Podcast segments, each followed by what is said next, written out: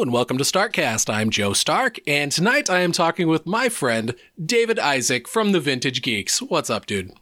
Oh my god, dude! It is so good to talk to you. I I, mm, I have missed you a lot. Like, well, thank you. I've missed talking with my- you too. I honestly, you're one of my favorite people to talk to. You just like, look, honestly, we got on the on Skype like 40 minutes ago and just shot the shit. It's so great. It's it's fantastic. I have missed you a lot, sir. Oh, well, that's so nice of you to say, dude. I, I've missed talking with you too. It's good to hear your voice. Yeah, Even, even though I do hear it on episodes of Vintage Geeks, you guys are over there. Is it you're saving the multiverse one podcast at a time? that's right. And I think How, how do I do that intro better than you? because I get really high and I'm a fucking idiot, and I even have it written down so that I can like read it. I I've I've gotten to the point where I got to stop eating edibles before I record. Oh, because no. The, the edibles are what like really do it. Like I can smoke and be like, oh, it's okay. I I can get through it. If I eat an edible, I keep forgetting how strong the edibles are, and I get fucking stupid. Like I I was fucking I was in my house one day and I'm, I'm trying to do shit around and I'm like, you know what? I'm gonna try one of these pieces of fudge I made. And Oh, so they're homemade edibles on top. oh yeah, oh yeah, so they're, they're homemade edibles. So like they're super strong, but like I usually know how strong they are, and they usually take about two hours to kick in. An hour to two hours kind of depends on the size of the piece you eat. So I had made this peanut butter fudge, and it asked it asked the recipe asked for it to use like double the butter of what I normally use.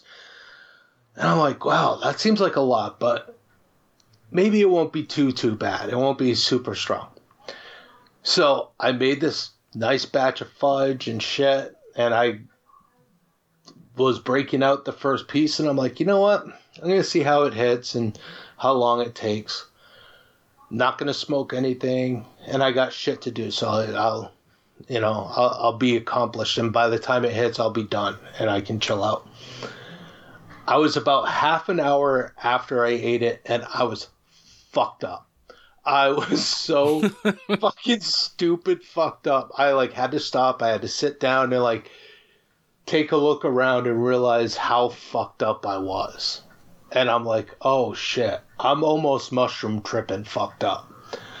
I'm like, oh wow. I'm like that piece of fudge. I'm gonna have to cut these down a little bit and make them smaller pieces. It it was fucking super strong. So I've been like, yeah, I haven't I haven't recorded um, vintage geeks while on any of the peanut butter fudge, but it would yeah, it would not have been a good fucking episode. I just would have been like, yeah, so Book of Boba Fett, yeah, mm-hmm, yeah, okay, Rancors, yeah, right, all right.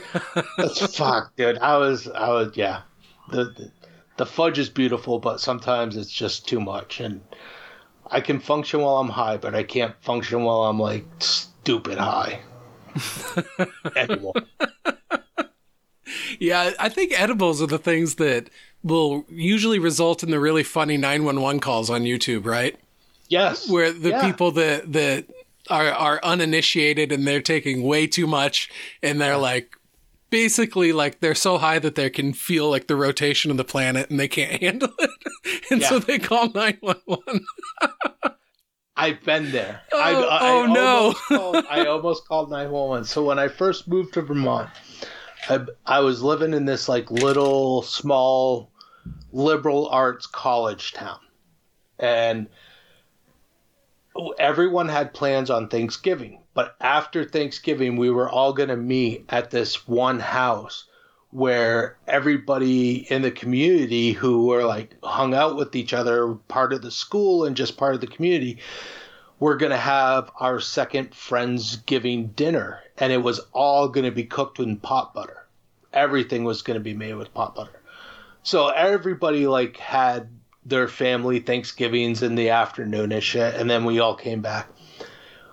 Went down there, and of course, everyone's just smoking already. So you're already high. And then you get a fucking plate of food, and you have turkey, mashed potatoes, stuffing, fucking rolls, butter. Like, and it's all made. The turkey was basted with pot butter. Fucking.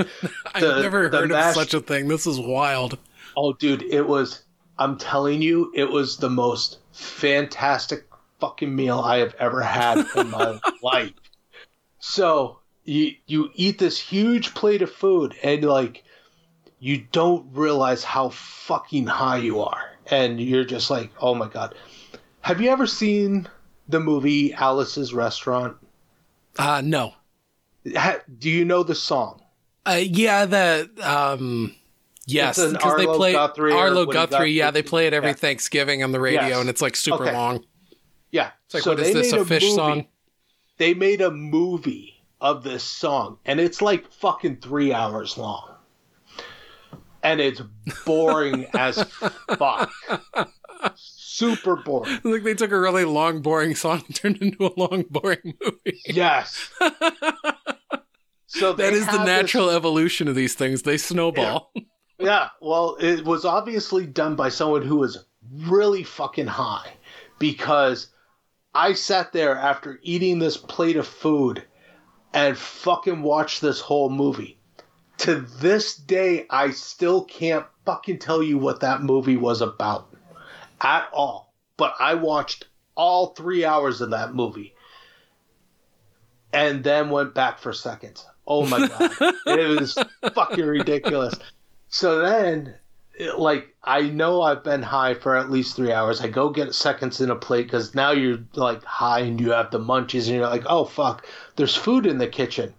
Yeah, food that's gonna fuck you up even more. Tryptophan right? and THC oh guaranteed for a very long midwinters now. yeah. So I go in, I get another plate, and then all of a sudden, like I'm finally like, all right, I think I might be ready for bed. Someone walks by and goes, "Here, have this." Hands me a handful of mushrooms. I'm like, okay, oh no, sure. I'm like, I don't have to work tomorrow. Why not?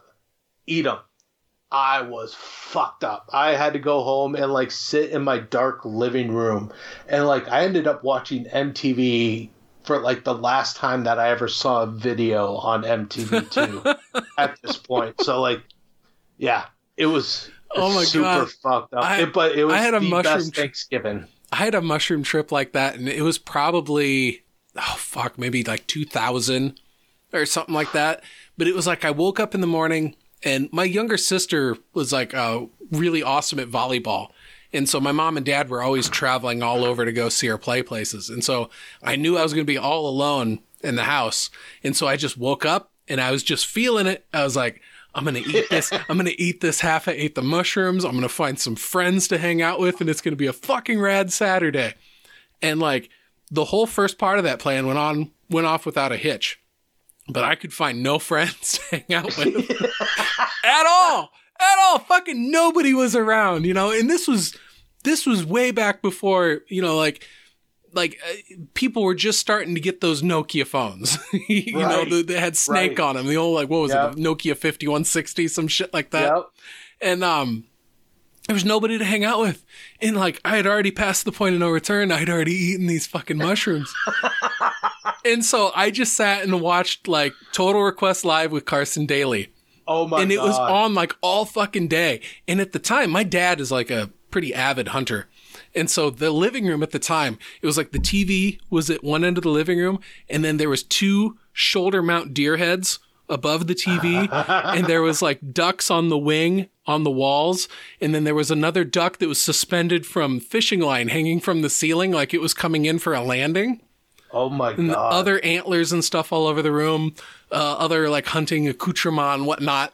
And like the dog at the time that mom and dad had, it was like this mini miniature collie looking dog. And he was just very, very high strung. And so I, his name was Sam. And I remember Sam just staring at me and like shaking. He was like one of those dogs that would shake. And then it was just Carson Daly, all this awful fucking music for the most part on MTV. Oh my and god! Then, and, and like, and me just tripping balls, and it was like the most boring, shitty trip ever. That by the end of, I actually went in and unprogrammed MTV out of the out of the TV so that when you're channel surfing, you didn't even see it anymore. Oh, that's brilliant. Because I was like, fuck MTV. yeah. No, I don't. I don't think like. Oh, it, it's so weird. Fucking MTV has gone from like being somewhat dealable and like having like good music on for the most part to like not even remotely acknowledging anything about music. Like I don't I don't even understand how they still have the MTV awards. Dude, I read about this. You. I think I think it was on Reddit and I think the phenomenon was called network drift and it's when a network starts off with a certain amount of programming, but then in an effort to chase viewership, they drift away from what that original intent was to where now you have shit on the learning channel that is anything but MTV right. no longer has music uh, on its, you know, it's not music yeah, television you, anymore. If, so if you don't have videos, music videos, how do you still have the MTV awards? Why is that even a fucking thing? Why do people still get Moon Men? Well, I, I, I, it's been a long ass fucking time since I've even seen one of those, so I assume they're still awarding awards to videos on the video awards, and they're just talking about ones that were released directly to YouTube, like because that's pretty that's much how artists do it these days, right? Yeah, because you're going to put it on the biggest so. platform. Yeah, and there's no gatekeepers there. That's true. Whereas you know MTV certainly would have had gatekeepers and stuff back in the day. You and Kurt Loder oh. being like, "Get the fuck out of here, Andrew Dice yeah. Clay." Oh my god. oh my god. Remember when MTV banned Andrew Dice Clay? that was fucking brilliant.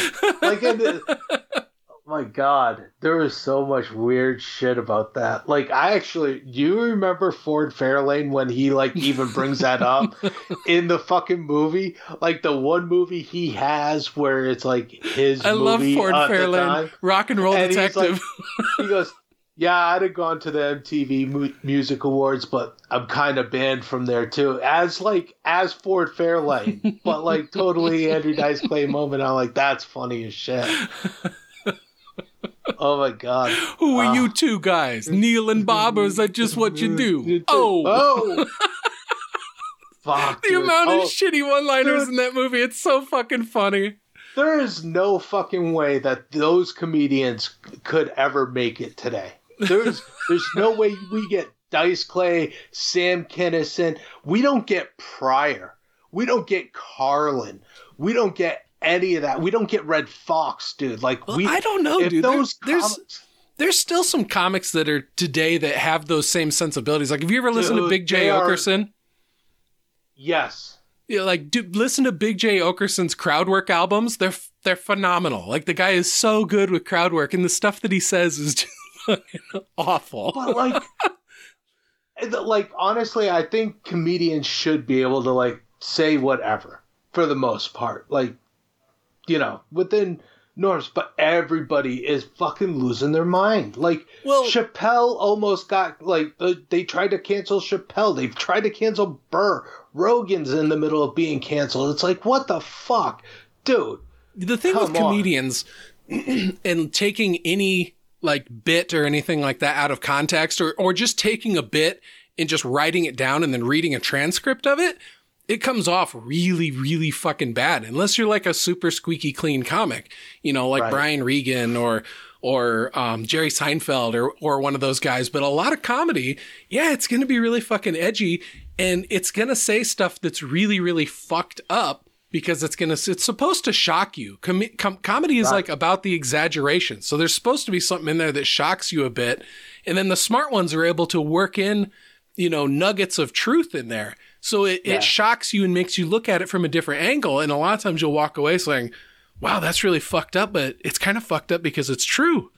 Right. And, and so, yeah, I, I don't, I don't like at all the idea of people censoring comedy or, or saying, you know, oh, they're, they, you know, you can't say this or that or this, but, but it's also easy for me to have that opinion because, you know, I'm 41 year old white dude right. living in Iowa. So I mean, you know, I mean, I have zero fucking skin in this game, and so right. for the most part, you know, it's like if people get offended by stuff, it's I totally See, I- get that. I I, I think I think that's the thing. Like our generation, because I'm 46, I'll be 47 in May.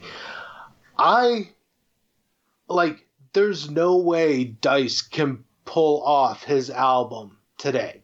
There's no way. There's and, and like just the content alone in that. it- you can't do that in a comedy club anymore. You can't do that on a stage without being called out for something because people instead of sitting there and recognizing that it's written as a joke people take it everything so personally yeah, they look at it like it's a TED talk and not a comedy. act. right right there's It's like no just because a com- comedian's saying this, it doesn't mean that that's the way he feels about the subject. right It, it- Yeah. but it's it, it, it lately it's just been so blown out of proportion with Well, do you know where the danger in it, I think, really lies?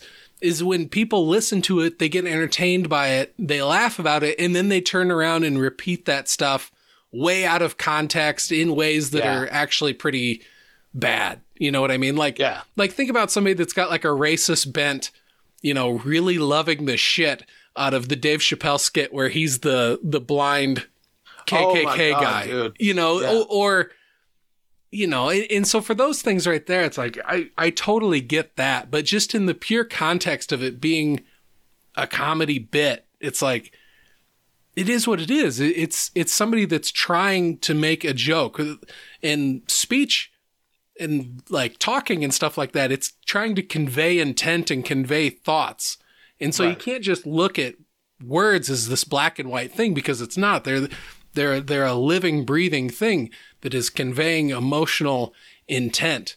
And if that intent is is racist and harmful and hateful, it's fucking terrible. But if that intent is I'm trying to get a laugh, this is a comedy show, it's a little bit different. And in this age of recreational outrage, you know, it, it's it's a fucking I fucking love that It's- it's- recreational outrage. well, that's really what it is. It's it's people that are like just trolling to get pissed off. It seems in the way that these algorithms are set up on social media sites, they're going to feed Oh you the stuff that pisses you off because you engage with the things that piss you off.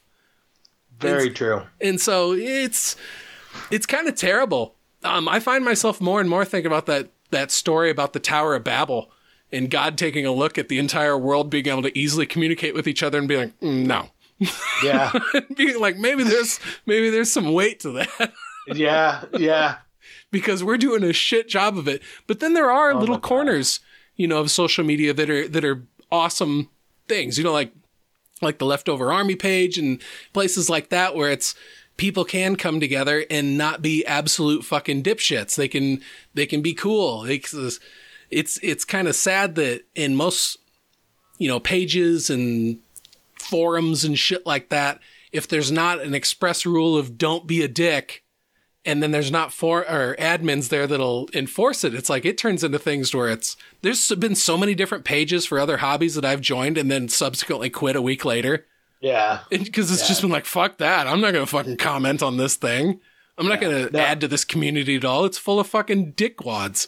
Yeah, I, I've left so many groups, including the army. I just like I'm I'm done with all the groups. Like I literally follow groups that are stupid meme groups. Like I follow a letter letter Kenny fucking group just so that like I can see fucking memes and shit. I follow hockey groups and shit like that. It's it's funny. Hockey fucking hockey hockey fans are the worst people on fucking on their own team sometimes. it, it's so fucking weird. It's so crazy. But yeah, um yeah, I just I've gotten to the point where I've literally it's just a friends list and then like some of the shit that I'm vaguely interested in that is on my social media feed. Like my wife looks at me all the time is like how can you be on that all the time? I'm like, I'm just reading people's stories. Like, I'm a complete voyeur. I don't fucking care. But then I sit there and I get annoyed with people all the time, too, because none of my friends are, well, not none of my friends, but a lot of my friends are fucking extremists. and it's fucking obnoxious. Like, yeah, you give an extremist social media, obnoxious. and it's like, stop it, just Yeah. stop. I've gotten to the point where I, I don't really share anything on Facebook that's like really not podcast related, and even all that stuff is more in groups. I don't do too much on my actual like page page. And Right. I, I find the majority of like the just scrolling I do through social media is pretty much all through Reddit these days. And like I just love how easily it connects you with so many different articles and stuff like that. And also the the user group on on Reddit varies from obnoxious to extremely clever and funny. right. And Yep. and so I just I just find that like Facebook just seems like a cesspool of people Oh, just screaming into the void. It- it's awful. You, you know what? Like uh, honestly, the stuff that I really get into on Facebook are like because Joe got into got a fucking resin printer and has been doing 3D models and shit.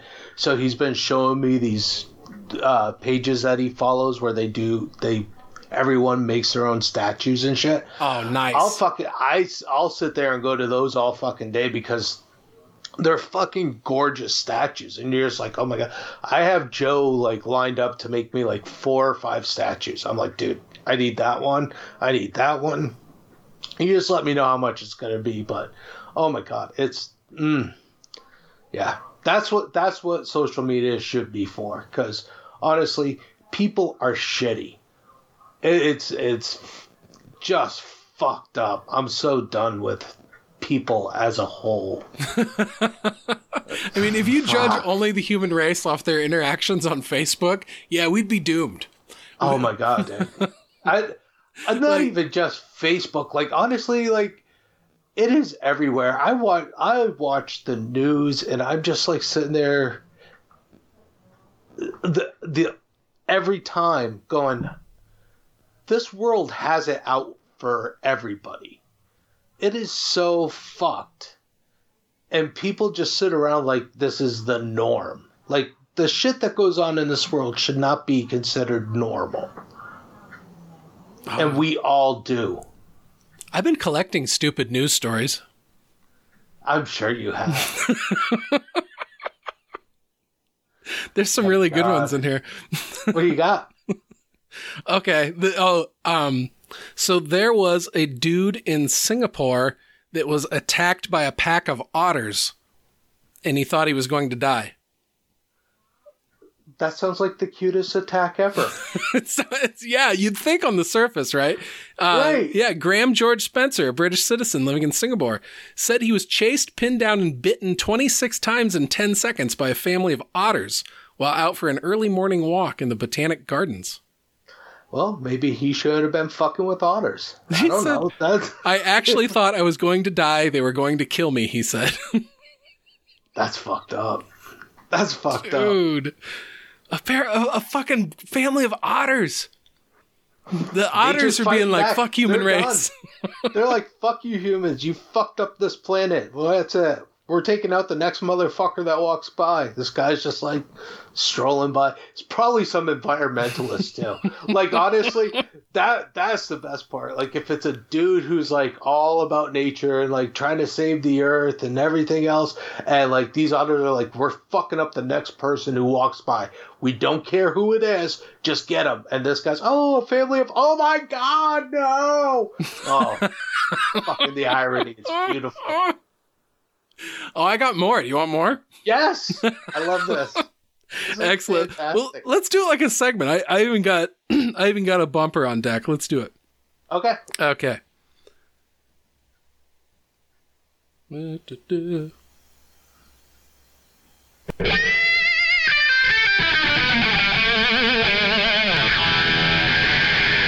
This is America, you dumb son of a bitch.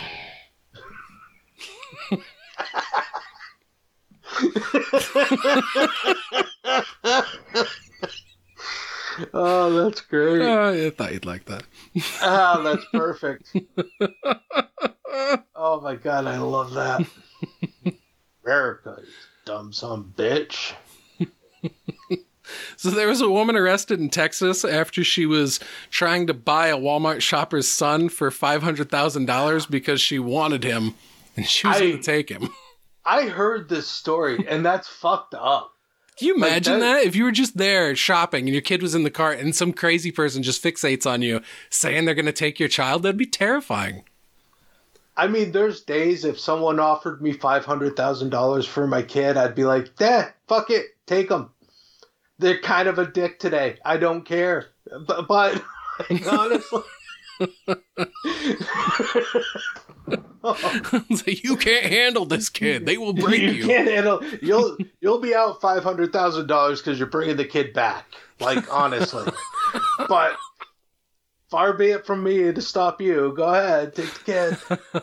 But no, that's fucked up. Like there's just something mentally wrong with that person. I Like, mean, that yeah, person obviously it had to be like, a crazy person. Super needed help, yeah. But seriously, I, I there's days like to this day. There's the, me and my daughter are at the point where cohabitating in the same house for far too long. It's time for her to get the fuck out. I I love her to death, but we get along a lot better when she's not around. So I get it. Oh. Five hundred thousand dollars. There's days I'm like, I will take that if you take this kid. Thank you. Go ahead. Yeah, stories like that really are an indictment on this country's handling of its mentally Well, ill part of the population, though, too, you know? I worked in a mental hospital, and there's not great people working in mental hospitals. It's not like you have a ton of social workers that are watching these people. You have people with barely a high school education who are getting paid fairly well. But like, like, orderlies and stuff like that. yeah, there's like very little training. Like I was, the, I was considered a psych tech, and like I had to deal with fairly violent people, and the training you got, you, you have to be super like hit, super protective of them. So it's almost like you have no rights as a person. Like I got punched in the face a lot, and I couldn't respond. The first time it ever happened, it was like I just I fucking cocked my arm back like I was gonna punch him, and someone had to stop me. They're like, "You can't do that." I'm like, "You're right, fuck." But like the shit, the shit you see, like people like you have people there who should not be handling mentally ill people because they are not compassionate. They don't have the ability to sit there and the empathy. Like the nurse Ratcheds. Yeah, it's like I saw some real shady shit and it's it's kind of fucked up.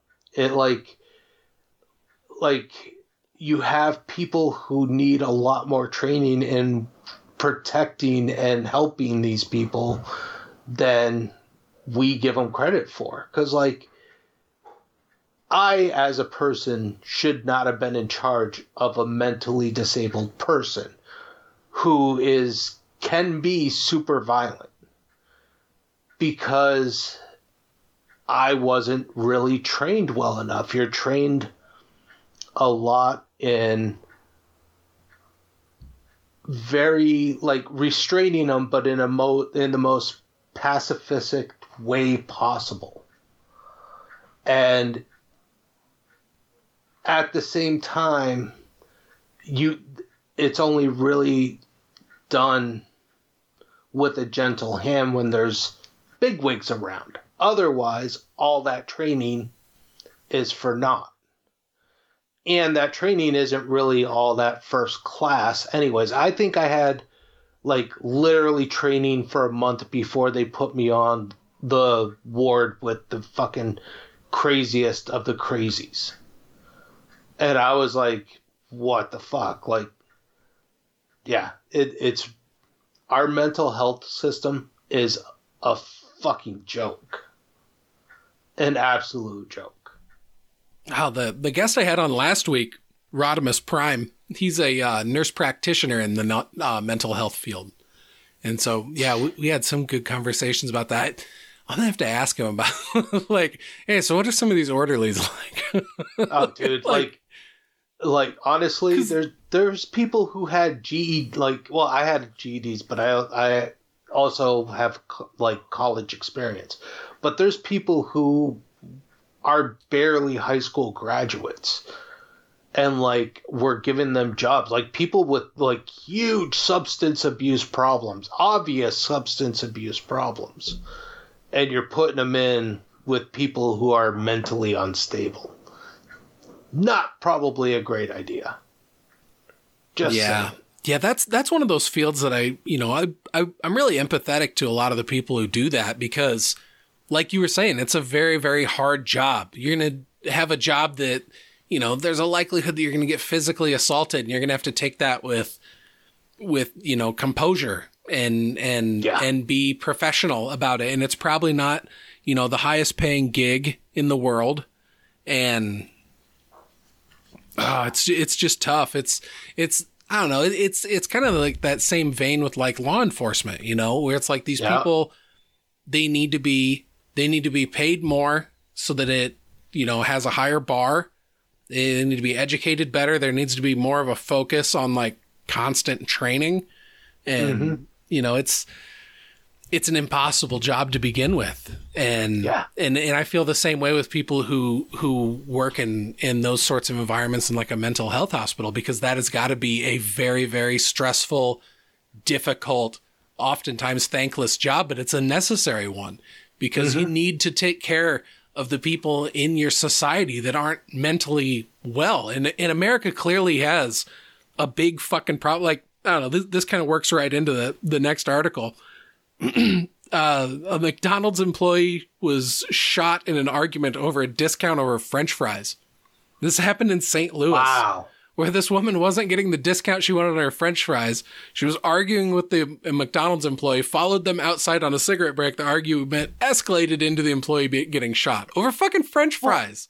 Dude, like on it, like this world's this world is fucking losing its mind cuz like how often before COVID did you ever see news pieces about people acting up in airplanes? and now it's almost a fucking daily occurrence that you see an article of someone flipping out on an airplane and having to be restrained. It's like, what the fuck is going on with people? What is what? Why have people become so brazen that they think that they can start a fight on a plane or fucking shoot someone at McDonald's over a fucking discount on like what? Maybe 20 cents? Maybe? Yeah. Well, I think a lot of these, I think a lot of the gun problems in America tie back to mental health. Or they tie yeah. back to just this, this weird lack of valuing, you know, human life. And I, like, I couldn't, like, I grew up with guns, you know, like when I was old mm-hmm. enough to, to hold my dad's, you know, break action double barrel 410, that's when I started learning how to shoot a shotgun and yeah. then progressed up to shooting a 22 rifle and then all sorts of fun stuff after that. You know, when I was a kid, I grew up with a BB gun, had my own bow and arrow, all, all sorts of shit like that. And I knew from a very young age, like you don't even like, you don't point a weapon at somebody even just fucking around. Right. And there's so many people in this country that just seemingly have this callous disregard for human life and then like looks at guns and weapons and stuff like it's just some sort of oh, it's just this thing just gonna casually carry it around. I remember after iowa like once upon a time i had a concealed carry permit and i had to go through all these classes and all this stuff to be able to do it. And really it wasn't that big of a class. It was like a four hour PowerPoint presentation, but you had to at least pass a fucking range qualification with somebody actually watching you and watching the way you actually handled the gun and everything. And, and they would knock right. points off if you didn't handle it in a safe manner. Fast forward a little bit. Iowa changes its rules so where you can just fucking carry. It's like if you can own a gun, you can just fucking carry it. And I remember I was sitting at a stoplight and I was waiting to make a right turn on red and I looked over to my left and there's this dude standing on the side ready to cross the road and he's like adjusting his pants and pulling them up and there's just a pistol just casually tucked into his fucking waist. Jesus Christ. And I just looked and I was like, I can't believe I just fucking saw that. The whole point of concealed carry is it's concealed. You're not supposed right. to see it. and now it's like it's it's so many people have gotten up in arms. My favorites are the people who cosplay like they're fucking uh, Navy SEALs or tactical force people, and they show up at these protests and stuff, walking around. Where it's like, dude, if you want to be a soldier, go join the fucking army. Right. But ju- just because you've got enough of a disposable income that you can buy a semi-automatic tricked out AR and a bunch of body armor and stuff, you're gonna fucking walk around hanging that gun off. We've got your oh, finger indexed on the frame like you're a fucking professional. It's like get the fuck out of here. You're a Jethro. And you Yeah. fucking you look like a fucking moron walking around doing this stuff. And you're making America as a whole look fucking stupid. Thank you for that. Yeah. Dude, it yeah. We're just fucking we so want it to be the Wild West. But like we want it to be on our terms. And it's uh, it it doesn't work. Honestly, I got my first gun this year for Christmas. Ooh, what'd you get? So- A Glock, Glock 17. yes, it's fucking 17. beautiful. I have Oh a Glock God. 17 also. It's fucking awesome. Oh, it's awesome. dude, it is so great. I fucking love it. But like, so I've never See, I'm like, saying all this shit, talking shit on gun people, and I'm salivating over a new Glock. I like guns, but I I, don't like how fucking extreme some people go with it. right, and that's the thing. Like, I, I don't care if people have guns. I don't give a fuck what you have. I don't care how big a magazine is. I don't give a fuck what you want to own for a gun. I really don't. The more guns you want, the better. If you want to take them go shooting and all that shit, as long as you're not hurting anyone, fine. And be as safe, long as be you smart don't, with it. Keep it in a Right. safe when it's not Right. being used. Like, and don't fucking walk around with like fucking body armor and fucking magazines like you're going to war when you're going downtown to the Piggly Wiggly for a fucking big gulp, you asshole. My Like, favorite is the guy standing in line at Subway that's wearing four pistols and he has all Yeah. these like backup magazines also. And I think he also has like the shell of a rocket launcher slung over his fucking shoulder. And it's like, what are you going to do with that? Right. That's empty ordinance, you fucking weirdo. That fucking makes no sense. You gonna go play out in the woods with your friends? It- You gonna go play funny. war? Vermont dorks. has an open carry uh, law too, so like you could walk around and have the gun fucking all brandished and shit, but you'd get in trouble if you tried to cover it up if you don't have concealed. So like, but it's funny. I first saw it when I was like first moved to Vermont from Michigan, and like it was like a couple. I'd been here a couple years, and my stepdad had brought me out to go meet a couple guys. They were I forget what the fuck they were doing or whatever. Fuck, this was over twenty years ago, so excuse my memory. but he uh I I remember fucking walking up to them, and I remember them both having pistols in their holster and shit. And it was like fucking out in the open. I'm just like sitting there like looking around going, The fuck is this? What what when did I just step into the fucking old west? Is it fucking high noon? Like should I have been wearing spurs and shit? What the fuck is going on? you guys waiting for Doc Holliday? right? So me and my stepdad leave, and I'm like, "What the fuck?" He goes, "I'm like, dudes just carry guns around here." He goes, "Eh, not everybody, but yeah, you can. There's open carry in Vermont." I'm like, "That's fucking weird." And to be honest, since then, I have never ever seen anyone fucking open carry. Like it is never like I either don't pay attention to it or people just don't do it around here. It's like it's fucking crazy. And like honestly, Vermont's one of the safest states, and we have an open carry law. So like, but as long as you're not in a place where people are just fucking psycho demented all the time, like I don't know, it's weird. But I love my Glock, dude. Oh my god, it is so nice. I fucking I was like so excited because like I've always been I don't give a shit, but I've never had a need for a gun. I've just like never lived where a gun was beneficial to. It's not about needing one. It's Right. about being an American and owning a Yeah. fucking gun. Right. Yeah. Well, I I didn't care. Like honestly, it was always like, yeah, whatever. I but honestly, I was never like, oh, fuck that, fuck guns. It was just like, damn, whatever, I don't need one. And then it wasn't up until the fucking pandemic started where I'm like, you know what? I'm not kidding. I I think now I need a gun. And it's it's been more because I the how fucking crazy this world has gotten. And I don't trust people any further than I can throw them. And I'm a 46 year old diabetic missing toes who hasn't worked out in over a year. I'm not throwing anybody fucking anywhere, okay? I'm lazy as shit. So I don't trust people that much that fucking someone who's always said I don't need a gun was like, you know what, babe, get me a gun for Christmas. Like, kind of like keep us safe. And that was it. Like, took it out, went shooting a couple times. It's, oh my God, it is fucking fun though. Oh, sweet God. Yeah. It's beautiful. Yeah, shooting is fun. It, it got it gets expensive. Yeah, it does. yeah. Because how much a box of 50 rounds of 9 millimeter costs you versus how quickly you'll go through that at the range, it's sad. Dude, a box goes uh, like in 15 minutes. Like, if you, honestly, I have I have three clips that I can fill up, and that kills just about an entire box. So, like, I can go to a range, empty three fucking clips and be done and like be like, yeah, okay, there goes that money. Fuck. it's crazy. It is expensive, but it's worth it. It's yeah. fucking so worth it. I haven't mm. gone shooting in a long time now, actually, uh, but it is. I miss it. I, I like the long range target shooting too. I always wanted to get a, um, a Ruger 1022. Yeah. And, you know, just get a, you know, a fairly not like a high end scope or anything, but not something that's like twenty dollars either.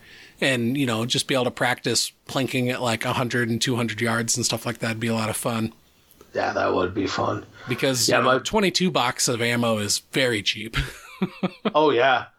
Now my buddy fucking first time he took me out shooting with him, he brought he brought his shotgun and his Glock. Uh, he has a Glock 22. And uh I fucking fired the Glock, and that that's what got me. I was like, oh, dude, that fucking gun is nice. That's a fun gun to shoot.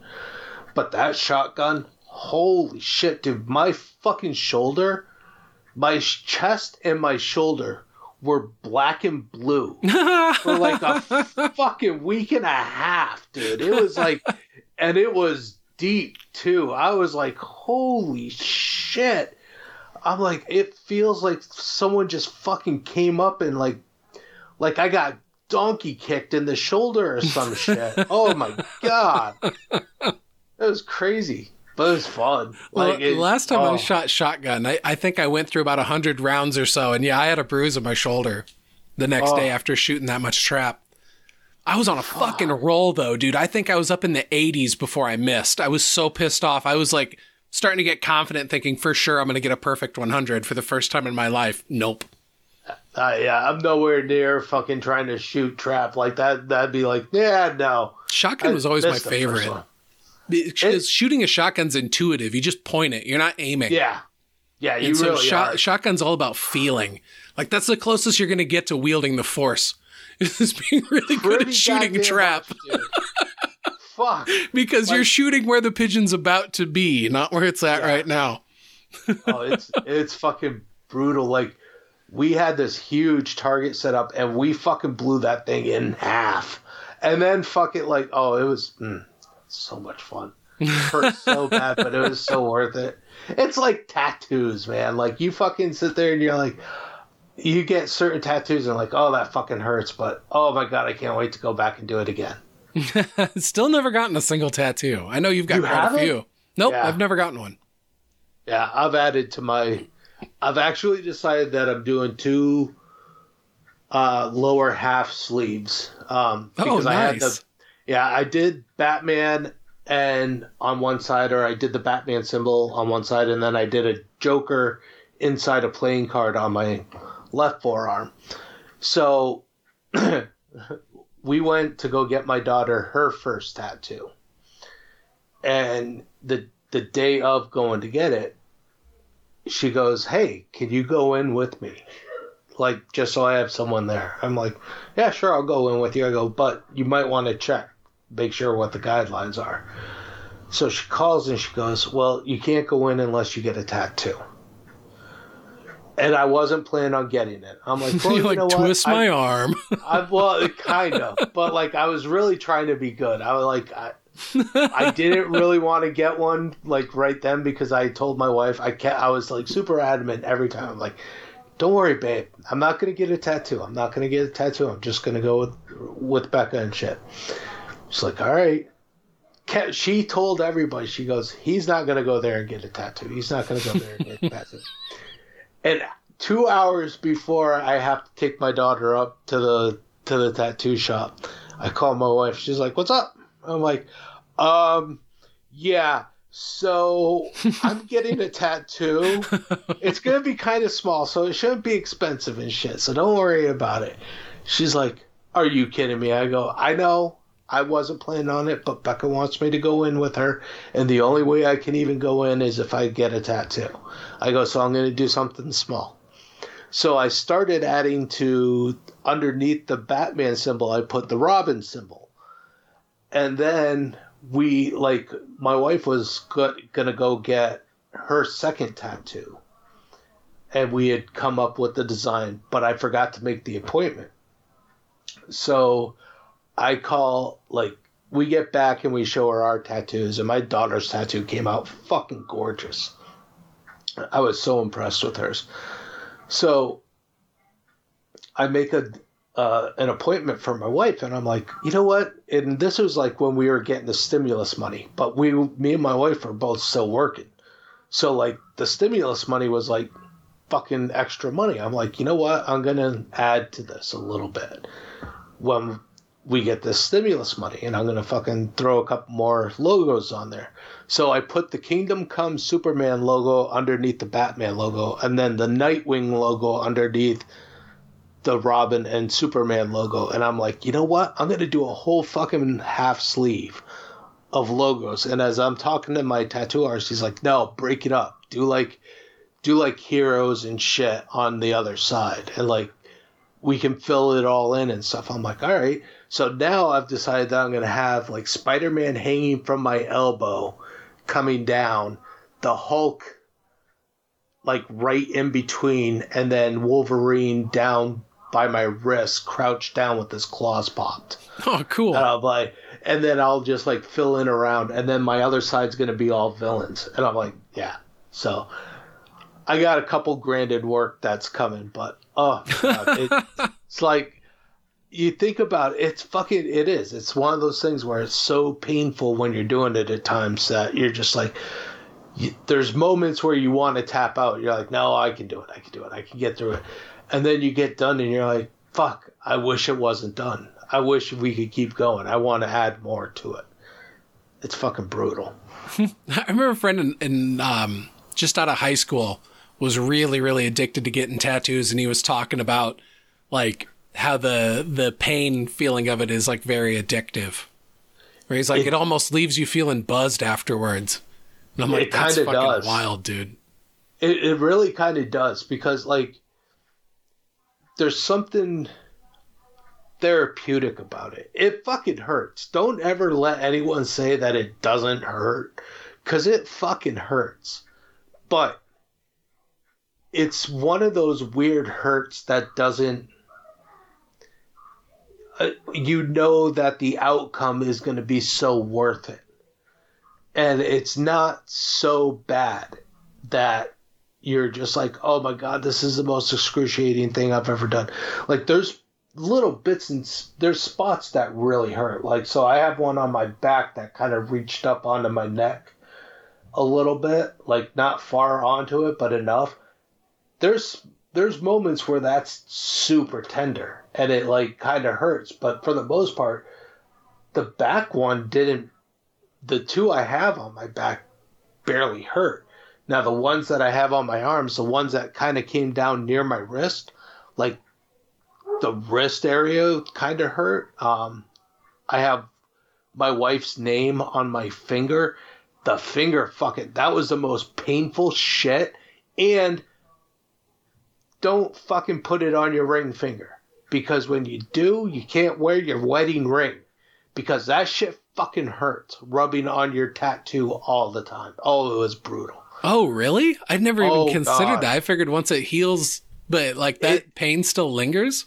it takes so the pain of the tattoo goes away and then it doesn't hurt for a while but when it's healing it scabs up and it's tender but that is especially tender because your fingers aren't necessarily all like super meaty it's a lot of bone that you're hitting there's not a lot of skin on your Ah. fingers so it The hits thought your of a needle bone hitting the bone just makes me cringe. it's a it, it's a little much. I like I would I wouldn't do a finger tattoo again. Like anywhere near my hands and shit. Mm-mm, that shit was painful.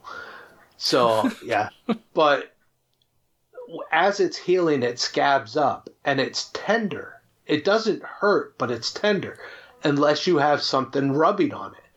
And my wedding ring would like just it's not super super tight, which you know. I can take my wedding ring on and off as I choose. It's not like I have super thick fingers or anything, but it's enough room that my ring doesn't like stay in one spot on my hand, so it moves around. And when it moves around, it like it'll catch the little hairs that are starting to grow out and that are like growing out of the scab, and it pulls on it a little bit. Oh, Ah. yeah, it's it was it was brutal. It sucked but every other tattoo like uh, that I've had didn't hurt nearly as much. Well, now that it's all healed up, can you wear your ring on it again? No problem. Oh yeah, yeah, no. I- okay, I so it was just during the I healing actually- process. That makes sense. yeah. No, honestly, to this point, to this day, I forget it's there most most of the time. Like it'll be every. I mean, I don't pay attention to that hand. I had it in a while. Um, I actually just got a uh, Apple Watch like a few days ago from as a bonus gift from work. So like, I was like, hadn't been wearing a watch in fuck five years or some shit. Like, just no need for wearing a watch anymore. I mean, right when you're carrying a phone has all a- the time. Right. Everyone's fucking carrying a phone. You never needed to look at a watch. So, like, I just started looking at my watch, but I never used to look at that hand for any reason. So, like, I would totally forget I'd, I'd have tattoos. So, if someone asked me if I have tattoos, I'm like sitting there counting them in my head, and I would always forget that one. And I'm like, oh, yeah, you got to add that one too, because that's technically a tattoo. But yeah. I remember years ago when those Apple Watches first came out, my buddy James Wetzel had one. And and we were out to eat somewhere and I noticed it and I was like, "Oh, that's awesome." I was like, "What's it do?" And he's like, "It tells me what time it is." I'm like, "You fucking, you fucking asshole." honestly, uh, so I haven't really found much of a use for it other than when I have a video, like when I'm casting a YouTube video, I can sit there and fucking control it from my watch, which kind of helps at times. But like honestly, I don't like if I get texted and uh, my phone's not right around. Oh, I did find the best use for it. But if I'm texted and I'm not near my phone, like I get notified. I always have my ringer off, so I never hear my phone. And now I always like I don't miss a call. Not that I get a ton, anyways. But yeah, it, it's nice to kind of have the be like, well, now my family doesn't think I'm just ignoring them. Like I actually know when they're calling, but the best fucking the best feature is it has a find your iPhone thing that built into it. So like the other day we were going we'd gotten all our dinner shit ready and we were gonna go sit out in the living room and watch the Olympics or the commercials with a little bit of sporting events sprinkled in here and there. Um, and I was like, wait, where the fuck is my phone? My watch has an alarm where that you can fucking make it so your phone dings. Even if your ringer's off, it'll ding. And I'm like, oh my god, this is fucking awesome.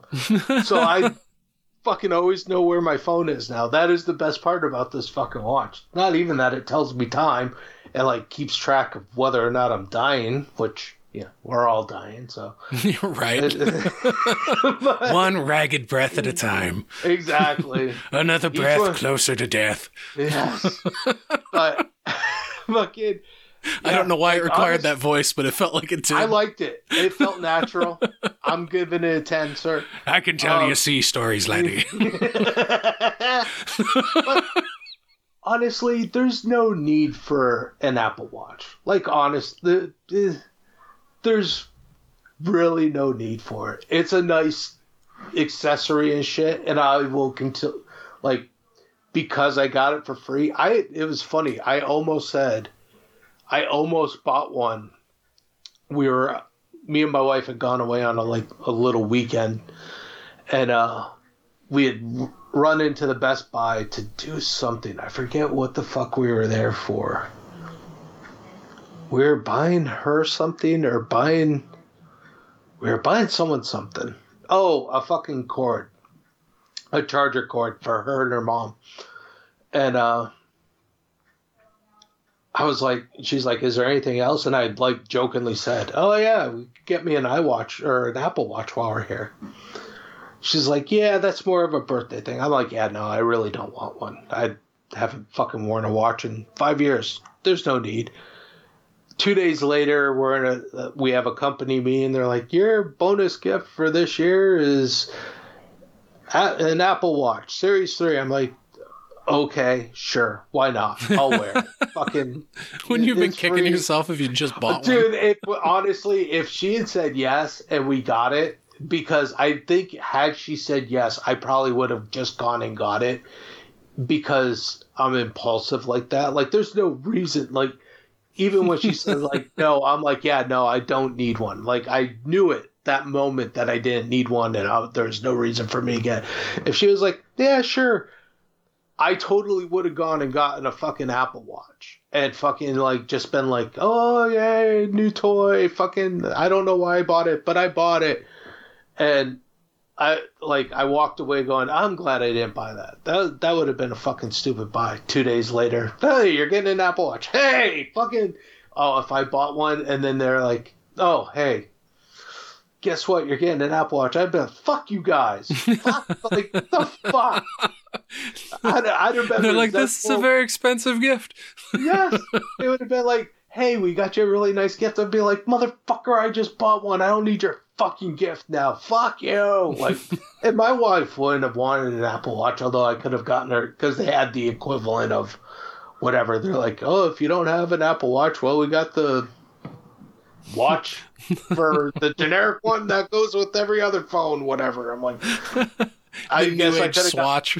yeah, like whatever. But and it's weird because I was always a watch dude. Like I, if I was ever rich, outside of motorcycles and tattoos, I think the one thing that I always kind of wanted was like a fucking nice watch collection. I always fucking found like really nice, expensive looking fucking decked out watches were awesome and like I just got to the point like probably because I'm not super rich and can't afford the super nice watches, so I was like, fuck it, that dream's done. Fuck this, I'm not doing watches anymore. But no, like that was always one thing I always wanted, and then I just one point I was just like, fuck it, I'm done wearing a watch. I don't need it. Yeah, as soon as I got to the point where I was carrying a cell phone everywhere, I stopped wearing a watch. But from like Yeah. like childhood on up to like owning a cell phone age, yeah, I, I carried like I wore a watch nonstop. Yeah. Well, half of that is because we had to be home at a certain time. yeah, and we didn't have the cell phone, so you had to have the watch and be able to tell analog time because if you were even a minute late, there was an ass whooping coming your way one way or another. That it was either going to be your mom or your dad, and one of them was not going to be happy that you were late. So we it we lived by those watches. That and I forgot about this, but do you remember that there was a fucking number you could call that would tell you the time from a payphone? Um, I remember there was like a local Cedar Rapids number that we could call that would give you time and temperature. I forget where where I was where we had it. It was either Michigan or Massachusetts, but it was you could call a certain number. You didn't have to drop a dime in or anything. You could just call the number and it would tell you what time it was. And it was there specifically for kids to use so they knew what time it was and when they could be when they had to be home. It was fucking crazy. That's how like that's how important it was to be home at a certain time. Our parents didn't fuck around. There there was not this like child protective services today that our parents had. They they had a fucking wooden spoon, a belt, whatever the fuck. And usually, if they didn't have anything and they had just had the eyes, you knew you were in trouble. Oh, you fucking knew it. You fucking start shaking and being like, "Oh shit, what do I do now? Fuck, fuck." I remember being old enough to like first hearing about the concept of a timeout, and it's like you just Yeah. they just go sit by themselves. yeah. That sounds lovely. Where the fuck was that? Oh, this is funny because like when my kids were young, like I, I would say tell them the shit that my mom did. Like when I would get in trouble, oh there there was an ass whooping coming with it, and my kids would look at me like, "There's no way Grammy would do that." Like you don't know your fucking grandmother. Your grandmother had a fist like a fucking horseshoe. that shit was all iron and it was brutal. And she didn't hold back. She like it's funny. I I told them this story now that they're older and my mom's passed on, but she, it was my mom used to go out fucking partying and would literally leave my aunt enough money to bail her out of jail in case she got into a bar fight, which was more than likely almost every time she went out. So That's wild. Oh yeah. So my mom like had a super temper. Like uh, uh, it got a lot better the older she got, but she she had a good temper. My dad had a fucking bad temper too. But my dad, like my dad, wasn't really around enough to do discipline and shit. So like, I never saw my dad's temper. I'm a ooh fuck, you pissed my mom off. You were fucked. So I had years of being spanked by a belt, like, and my mom wouldn't like just fucking cold cock me across the face or anything. It was spankings and shit. It wasn't like she beat me relentlessly, but Disciplinary beatings. yeah, it was total disciplinary beatings, and I rightfully so. I probably deserved most of them, to be honest with you. So it was like, but she was fucking stern, man. Like it, there, there was no joke. I was fourteen or fifteen, and me and my mom had gotten into like we're just fucking yelling at each other back and forth, and I fucking I we lived in this like kind of condo place. They, my mom and my stepdad had the second floor, and I had the third floor. So I'm like, me and her yelling at one another, and I start walking up the stairs, and I fucking get to the top of the stairs, and she's at the bottom of the stairs, and she's still yelling at me. I go, "Fuck you too, bitch." My mom Uh-oh. fucking threw her fucking hands up and was ready to fucking throw down. Like my mom was ready to punch me. And I'm, she's like, "Oh, you want to fucking go?" and starts walking up the stairs. I'm like, "Uh, no." I fucking ran into my room, shut my door, blockaded it so she couldn't come in. I was scared to death of my mom. Like, my kids did not understand that that's my mom. They're like, Grammy, no, she would never do anything like that. I'm like, you kids have no fucking idea. Like, I may lose my temper and I may yell at you. I have never laid a fucking hand on you like your grandmother laid a hand on me. You're like nice, sweet old grandmother. You think's all kind and shit. I'm a far better parent than her. Like, oh my god. like my kids didn't get time out. Like they got shit straight up taken away. There was no, oh, you're just gonna sit and it's all gonna be fucking honky dory. You can play whatever, watch whatever, fucking be on. No, you got everything taken the fuck away. Yeah. yeah. So no, t- yeah. taking important things away for uh, a period of time and then setting a structure in place where you have to do this and then you can get it back. right, You know, Yeah, that that seems to be but like it is kind of funny how like when you trace back through different generations is like I remember like like hearing stories from grandparents about, you know, like, oh, you'd have to go they'd tell you to go take a switch off the tree. And they had I've done that. cut like a little branch off a tree that they were gonna whip you with. And it's like, oh, that's fucking that's really, really hardcore. Like I had never yeah. had that shit happen to me. I I think I got whipped with a belt probably a time or two. And I'm sure I deserved them. Oh yeah. I'm sure I the thing, fucking like- deserved them. I think if you ask almost anybody in our generation when they've gotten beat, like, did you deserve it? Yeah, probably. Like, honestly, yeah, I was a pretty fucking obnoxious kid, I guess. Like, I. It, and it. I mean, I heard stories about how my mom grew up. And you, you obviously, my. It, again, I couldn't see my grandparents really doing the shit that they did to my mom either the way that my kids can't see my mom doing the shit she did to me. Right. But like you just get such time- a different version of that person as a Right. grandkid versus a you know a child. Yeah. Well, I it it was fucked up because my mom would sit there and be like, she would tell me straight up stories, uh, which was even more fucked up because it has to do more with the secrets you're hiding at home as opposed to like the real reason you're mad. So like my grandparents had four children and one of their kids, I think he might have been the youngest kid or the second youngest kid. I can't remember. He might have been the youngest.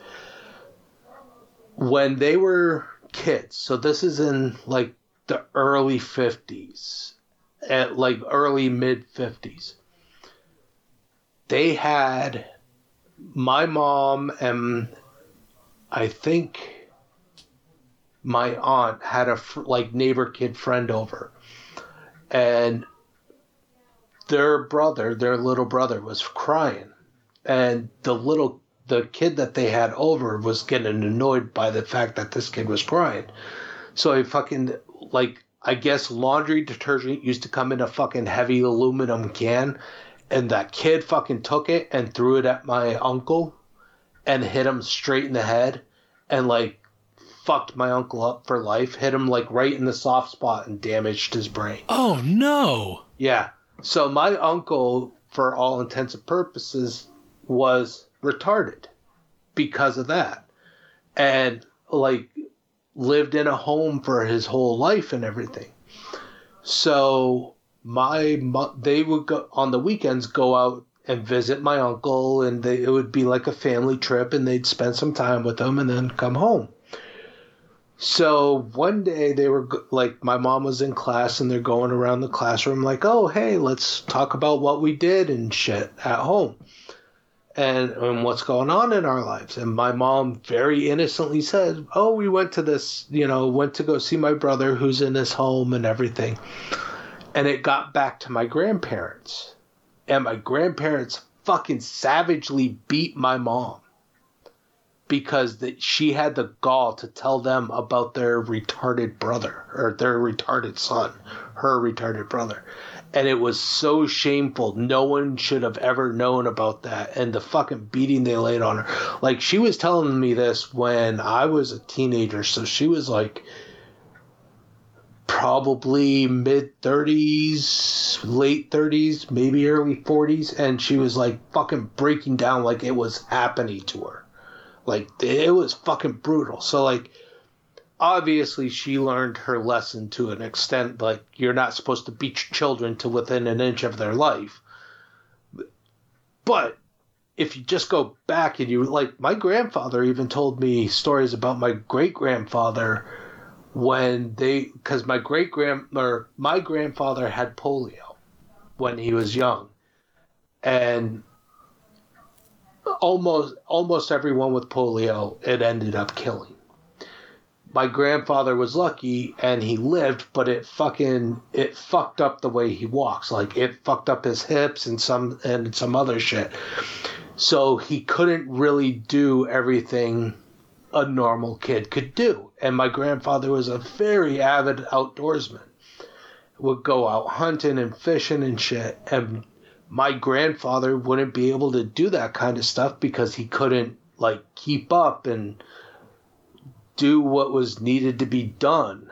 And like my great grandfather just treated my grandfather like shit because of that. So it's like a weird, you know, every generation is just a little bit worse than the one before as far as how to raise it. Like we all keep learning as it's going on. But yeah. Yeah, that societal evolution. Hopefully, that is a real thing. because, yeah, no shit. Because yeah, when you when you look at that, it's just like wow, that is a, a series of of atrocities just handed down from generation to generation. Yeah, no shit.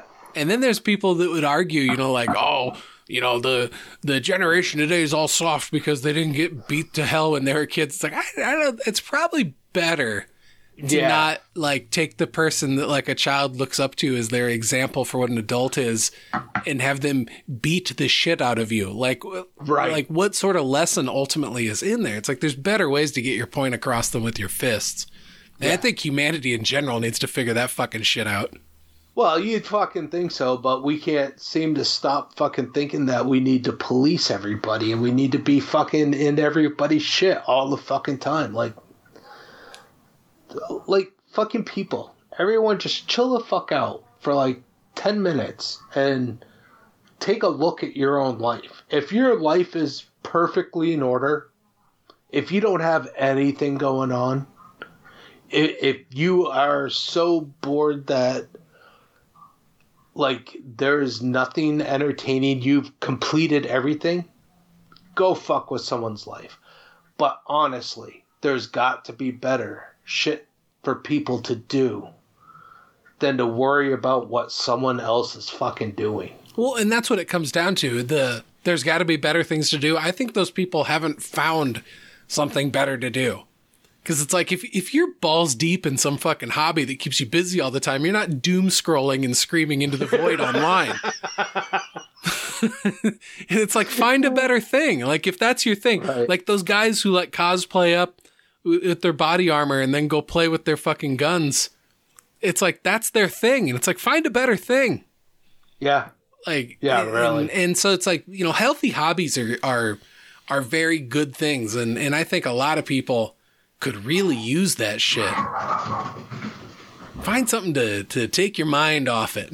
you know? Yeah. Because yeah, really. at the end of the day, life is going to continue to be this series of ups and downs that is sometimes very hard, sometimes very, very rewarding. You know, that is, uh, it's an ebb and flow of life.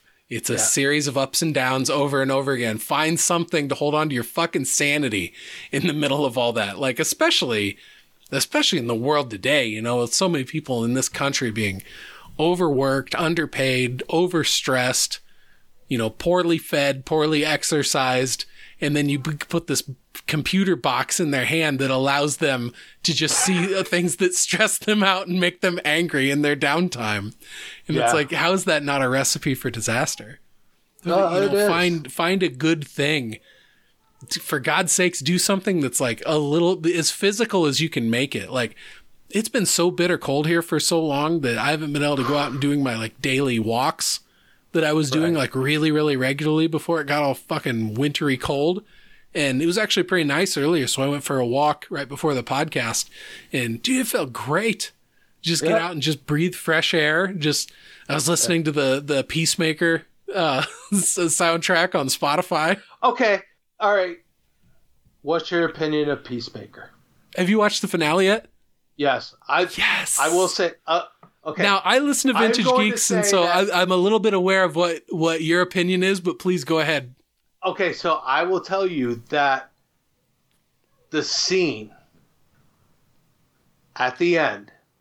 I'm spoiling. I don't give a fuck. If you have, Peacemaker you spoilers. Seen, Peacemaker spoilers. Okay, you have five, four, three, two, one. Fucking when the Justice League showed up, and the fucking I'm sitting there going, okay, that's kind of cool. And the fact when Peacemaker fucking walks up and goes, "You're fucking late, dickheads," I was I was like, oh my god, that's brilliant. That's so fucking great. it only got better when they fucking showed Jason Momoa and Ezra Miller, and it was actually them, and they went with the back and forth banter. I'm like, oh my god! And Aquaman my... dropped an f bomb. Right. Not only that, but kind of admitted he fucked fish, and I'm like sitting there going, oh. That was the best thing of this entire watching this show for the last eight episodes. That was worth every second of it. That payoff right there was worth every second. It was my favorite scene of the whole series. I fucking died. I that being said, I am not a James Gunn guy. I'm just fucking not a James Gunn guy. I get it. I think it was cleverly written. I think John Cena did a great job. I think it's absolutely it, it's a good show. I'm not that demographic. So I didn't, I thought, I didn't like the Suicide Squad either, because I like the idea of Starro. But the Starro is definitely a Justice League kind of villain that you should be doing, not a ragtag bunch of misfits. That being said, I also thought it was done kind of corny and I'm okay with corny, but it just doesn't. It wasn't my brand of corny, so I didn't like the Justice League or the Suicide Squad. I did like John Cena as Peacemaker. I thought that was probably the standout role in that movie. And I was actually kind of excited for the show. But I this show is not written for me that being said, I watched it all and it was enjoyable enough where I was never like, oh, fuck this, I'm just checked out. But it wasn't my brand of humor, but I found enough redeeming shit in it to like go all the way through and be like, okay, I watched it. I could say I watched. It. I can hold a fairly intelligent, air quotes, intelligent conversation with someone about this show but it's just it wasn't made for me where I was like, "Oh, this is the best show ever." I will say that the intro at first I thought people were fucking insane for loving the intro the way they did. I didn't by the end I didn't love it still. But that song is so super catchy and the intro if you just let it play through and you're not like, oh my god, this is the best thing ever, is actually fairly entertaining enough that it's yes, it's so good. Oh, dude, it really is. So like, it's I I ended up liking the intro, but I wasn't always like, oh, I can't wait to hear the intro. It was just the fact that when I had it on, I would just let it play through. I'm like, ah, fuck it, I don't need to skip it. But it wasn't like I didn't find it the best thing ever. So like, it's a meh kind of show for me, but I understand why people love it, and it's worth everyone. The people who love it, I get it. You, you should love this film, this series. It's it's worthy of it just not made for me. But I think fucking John Cena is brilliant in the role. I think he fucking oh, nailed yeah. like absolutely it, kills that role of Peacemaker. It's so good. The dude, the fucking uh, I for, I'm drawing a blank on his name. His buddy, the fucking vigilante. Uh, vigilante. Yeah, Freddie Stroma. That dude steals the show. he's fucking great, isn't he? He's he so really good. Is. Like he's he delivers the most fucking ridiculous shit with the most straight, serious face is brilliant. Brilliant, brilliant. I, that dude. I absolutely that, loved the scene in episode three where they pull his mask off and he starts making all the goofy faces. Yes. so they you won't be able to describe him. Fucking, he believed it. Like that's the thing. Like he came off believable in that show. Like he that that was the thing that I found found super impressive was that John Cena and and Vigilante and fucking um uh the fuck the other chick the white chick there I can't think of Harcourt yeah Harcourt were standouts for how well they pulled off and how believable they made their characters feel. Like they they bought into that bullshit and I respected it. Where I'm like, good on you, man. Like like I get it how fucking outrageous it is, but the fact that you guys are selling it the way it is, like good on you because it made it worth watching and and actually able to be watched. There's a point where you could go just a bit too far, and then it's too corny and really just a mockery of it. And I think they struck the right chord where it was like they bought into their bullshit. Like there's a there's always for me it's like the Fast and the Furious. Those people oversell how serious they fucking think that they should be. when reality is is the fact that if you're turning a sub around on or a torpedo around on ice in a car, or you launch a fucking Fiero into outer space. oh come on, that's land, totally legit. if you don't have an air of ha ha, this is fucking corny as shit.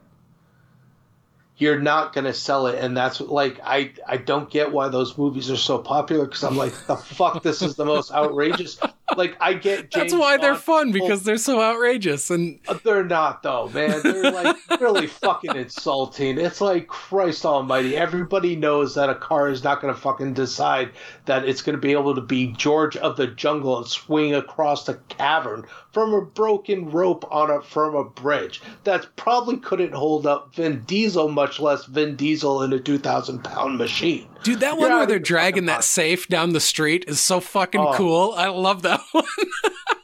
that at least is like, like, yeah, you're gonna fuck up a town, but okay, you can kind of see a car dragging a safe down the street. That's kind of believable. And it was like you a team of cars too. It was fucking yeah. awesome. yeah, you are not launching a fucking Fiero I'd, into space. Dude, I had so much fun living. with those movies, though. Uh, I, I, mean, I had less fun with the ninth one.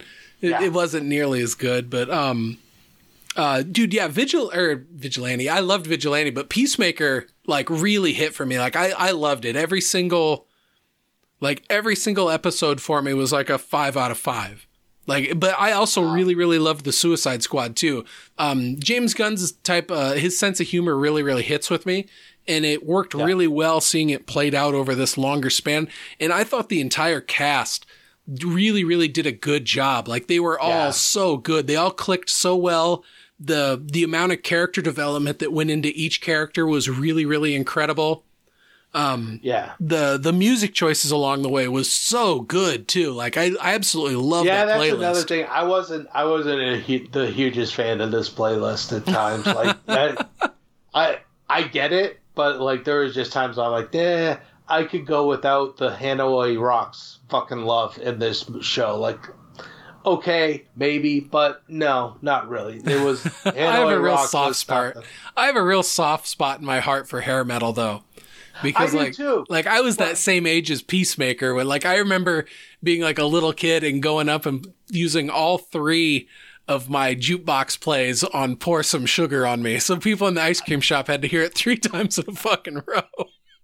I've seen Def Leppard in concert. I've seen Motley Crue in concert. I love the hair metal. I get it. Uh, but Hanoi Rocks was not that band. I was like, like I know Vince kill Vince uh, Neil from Motley Crue killed the drummer from Hanoi Rocks, but like seriously, outside of that, I couldn't name a song out like where I was like, oh yeah, that fucking Hanoi Rock song, metal. Yeah, no.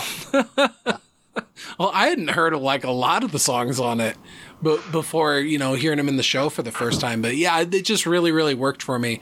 I, I like James Gunn's. I like a, a, lot of his sensibilities. They they really yeah. jive with me. Like his writing, his directing choices, musical choices. A lot of them really really click with me. And like you said right off the bat, you know, you're not you're not the biggest James Gunn fan, and so that right. that totally you know, to, right. to, each their own. But man, I'm really exactly. happy to see that we're going to be getting another season and very excited to see where they're going to take the story from here. And basically anything to get more of Eagly in my life because I fucking love that character. I, you know, honestly, like, I, the, the fact that they announced season two, I wasn't like, ah, fuck that. I'm I'm genuinely interested in watching this. Like, it's not gonna be a show that I'm like I'm gonna give up on and be like, eh, what the fuck. But it's also like it's not like a Ted Lasso for me. Like the minute I watched it, or not the minute, but pretty quickly into it, I realized that I was gonna love this show. Have you been watching Superman and Lois? Uh, no, I haven't watched any of it yet, but I've seen nothing but but positive. Um, I've heard nothing but positive word of mouth about it. I'm telling you, it is. It. I got scared. I'm not even gonna lie because, you know, I. I would champion the early seasons of the CW show. I wouldn't champion the CW shows anymore, at all. That's where. I'm at too. Like, Like, I gave up on the CW shows a long time ago. I actually, honestly, I can't even watch The Flash anymore. Joe actually has to kind of keep me updated as to what's going on, but I could really care less. Superman and Lois feels like the extension of what, where Christopher Reeve and that universe where he would have ended up. He would have ended up as this series. Now, it does have its little CWE kind of moments, but in all honesty, it is one of the best written Supermen that you will ever ever see. It it has a way of bringing Lois in without just being a damsel in a, in distress, and like makes her really the heart of the show, and gives Superman an actual challenge, like that. The entire storytelling makes it an actual challenge. Like the entire time you're understanding why all of this is happening to Clark and everything else. It, and it's fucking subtle. So there's a moment where they're on the farm and there's a bunch of people around. And something happens in the barn with Superman's two boys. And someone comes running at like all these like metal tubes came falling down on the boys and one of the the one of the girls of the town that was in there with them comes running out and tells them that these metal tubing fell. You see Clark run, and you know deep down he wants to use his super speed so fucking bad. You can see it on his face and the way he's running. But he has to run because there's so many people around, like a human. And it is Yeah, they the can't little use powers. Right. The subtlety of it all is brilliant. They have nailed a Superman show perfectly. Like, I can't recommend this show enough. It is up there with like Ted Lasso for me. Yeah, but but seriously, what were they lead fucking tubes? He couldn't just look in there and see what was going on. Yeah, I forget it was like Tubies, but no, I like it was just one of those. I'm just like, being a dick. Dude, honestly, it might have been like no, because he gets in there and he fucking does use his X-ray vision. God damn it, you're right. I, he could have used the X-ray vision from yeah, the barbecue. He could have. Yeah, he really could have. Fuck. But you know, plot. That's why yeah, Superman's so hard to write for. It really is. It- you made a good point because I the entire time I'm like, oh, the restraint it took for him not to run in there. You're right. He could run in there because he actually had X-ray vision, but the fact that he got in there and he used his X-ray vision to see the boys under the pile, I was like, oh yeah. But then he like starts fucking heaving off the fucking pipes and shit. So it was it was funny as shit, dude. I it it's an amazing show. It I get worried because they do try to pull some CWE shit on there, but Oh, they can't the fucking help part. themselves. they It's like they, it's like where's it's the funny because- romantic melodrama? but it doesn't need to be like here. that. It's like they get to the point where they start trying to push an agenda. Like it's it was a it was a weird situation where instead of writing it kind of for the characters, they made it a little bit more suspenseful than it needed to be. And it was like, oh, you got all C dr- CW drama there and kind of like tried to lead people down that you were going to go this way, but you weren't really. So that was just like, don't do that stupid shit. but yeah, it, the story around it, like the story that they use with Lois and Clark, it's really a look at two a, a mature couple who are trying to raise kids and live this life, and it's brilliant. It's absolutely brilliant. I'm shocked at how much I love this because I'm not a Superman guy. I'm with you. It's hard to tell stories for Superman. I don't unless you're dealing with fucking Brainiac or fucking uh, uh fuck. I just fucking smoked away his name. Oh shit, Lex Luthor. Um, no, Luthor, or I was thinking the fucking the opposite of Thanos. Holy shit. Oh, Darkseid. Uh, yes. Fuck, I kept wanting to say Doomsday, and it wasn't fucking Doomsday, but Doomsday would have worked too, I guess. Oh yeah. Um, but it it's hard to like write for him and still make him feel part of Earth and this show really makes him feel part of humanity, more human than alien, and like it's just it's really smart. It's I think I think you would really enjoy it. I actually, my wife looks forward to it too. Right now, it's on this fucking stupid hiatus because of the fucking Olympics. But, Does it got the ridiculously long episode counts? No, uh, it didn't last season. I'm hoping they don't do a full episode count because those like 22 season. or 23 episode long yeah. seasons. It's like God, that's just too much. Yeah, no, last season wasn't. It was Christ. It might have been a 12 episode season, maybe, and it was weird because they had a because of COVID, they kept having to stop and reshoot and bring people back. So like they were cutting in like the last season of Supergirl, which was fucking horrendous. Yeah, I, I heard that that oh. was like oh. minimum effort season.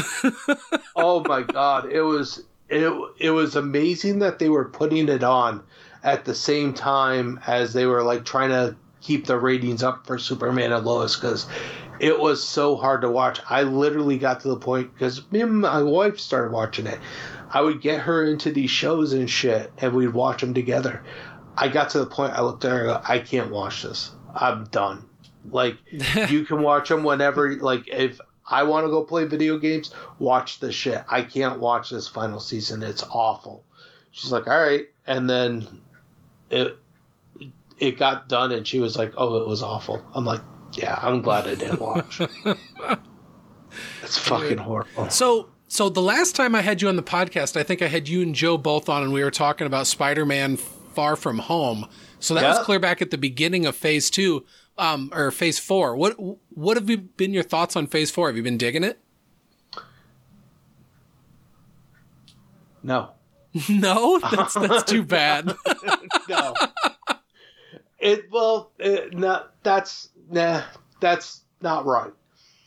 I love the Disney Plus shows. I think they fucking nailed the Disney Plus shows. I think every one of them are incredible. I've enjoyed the hell out of all of them too. Yeah. I did not like Sh- Shang-Chi. I did not like Eternals. Um, Black, Black Widow was okay, but it was fucking a decade late. Like, eh, it was alright, but like, again, she should have had a better story. She should have had a longer arc. She should have had a trilogy of her own. I, the, it was okay because it. What are you going to do with that character in the past now? That's the thing. Like you can't. You have to do these kind of throwaway characters. You can't introduce Taskmaster into the MCU now. Really, like you have to have disposable villains for her to be able to like have any significance. So there's just no there's no stakes in it. Um, I just Eternals to me was like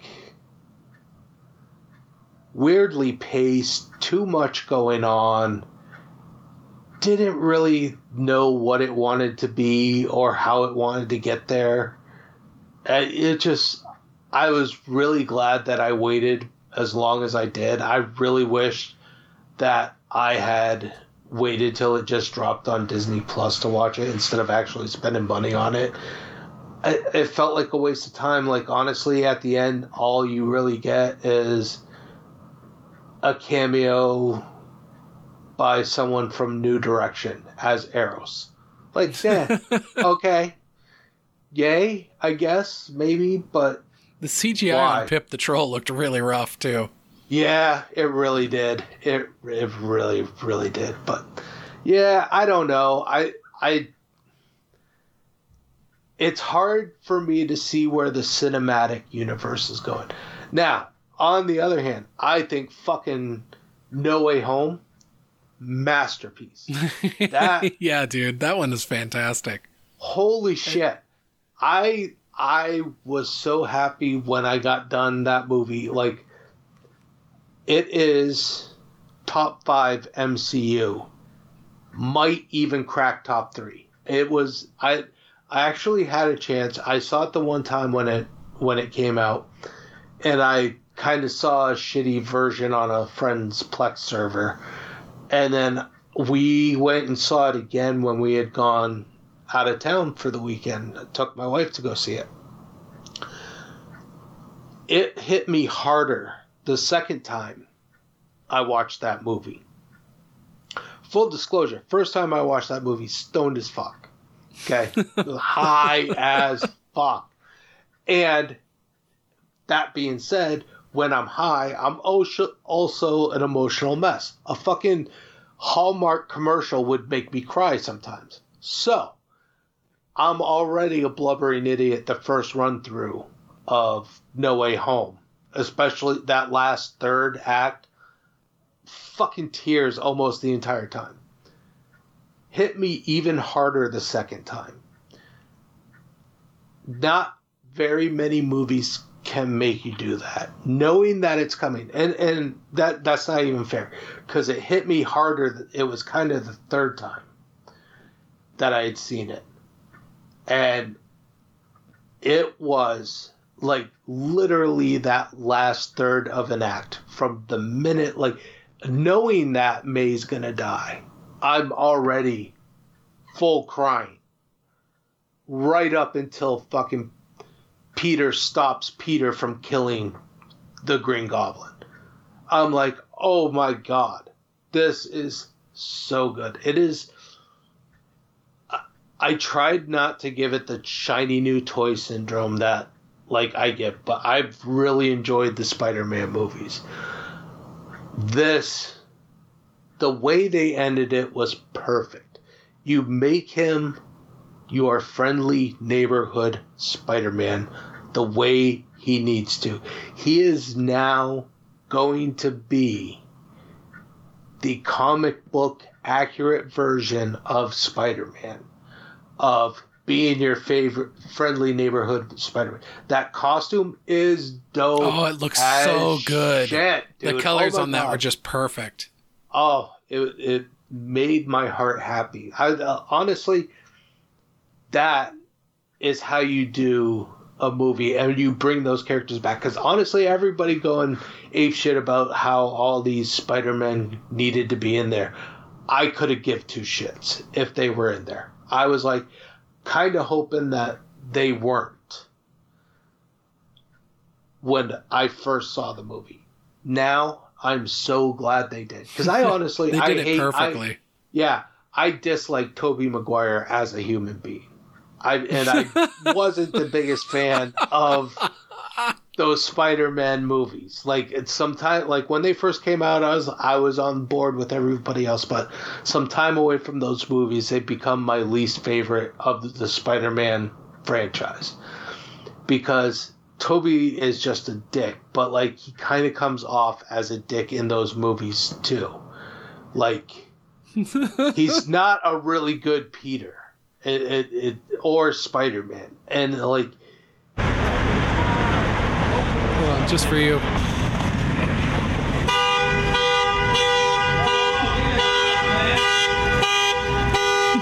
Tobey Maguire.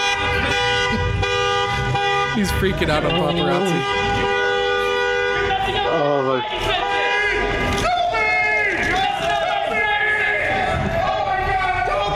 Oh, here it oh, comes. God, Tobey! Are they enlisting you for Spider-Man 7 yet? I want to be a Spider-Man 4, Tobey! Tobey! Let him go. You can't we, see. We got you blocked. He's Let just him like, go. You can't see. You uh, can't this is not him the in, video I thought it was. I'm It's n- now I'm annoyed. Go!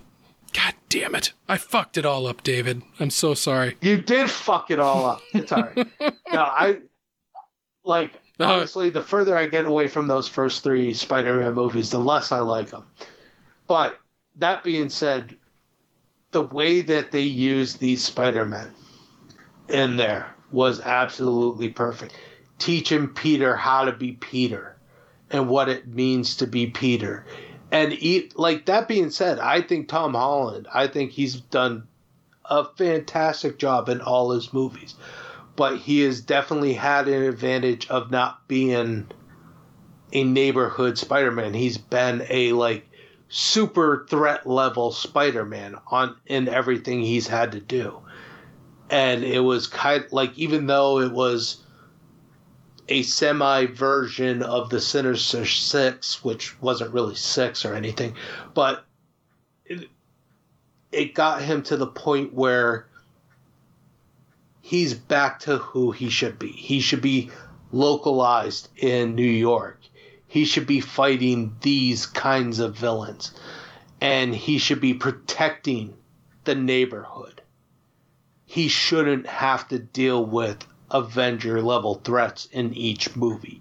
So, kind of bringing it back to that, okay, let's get him back to the streets. And the fact that you're kind of bringing a lot of the street vibe back, bringing back Daredevil, bringing back Moon Knight, making these the TV shows that are all very connected, but bringing it to like a more grounded in reality situation is what they need to get back to so that when you have these epic level threats that not every movie leading up to this has to be an epic level threat so when you have an end game it actually means something Yeah, Or that makes you sense.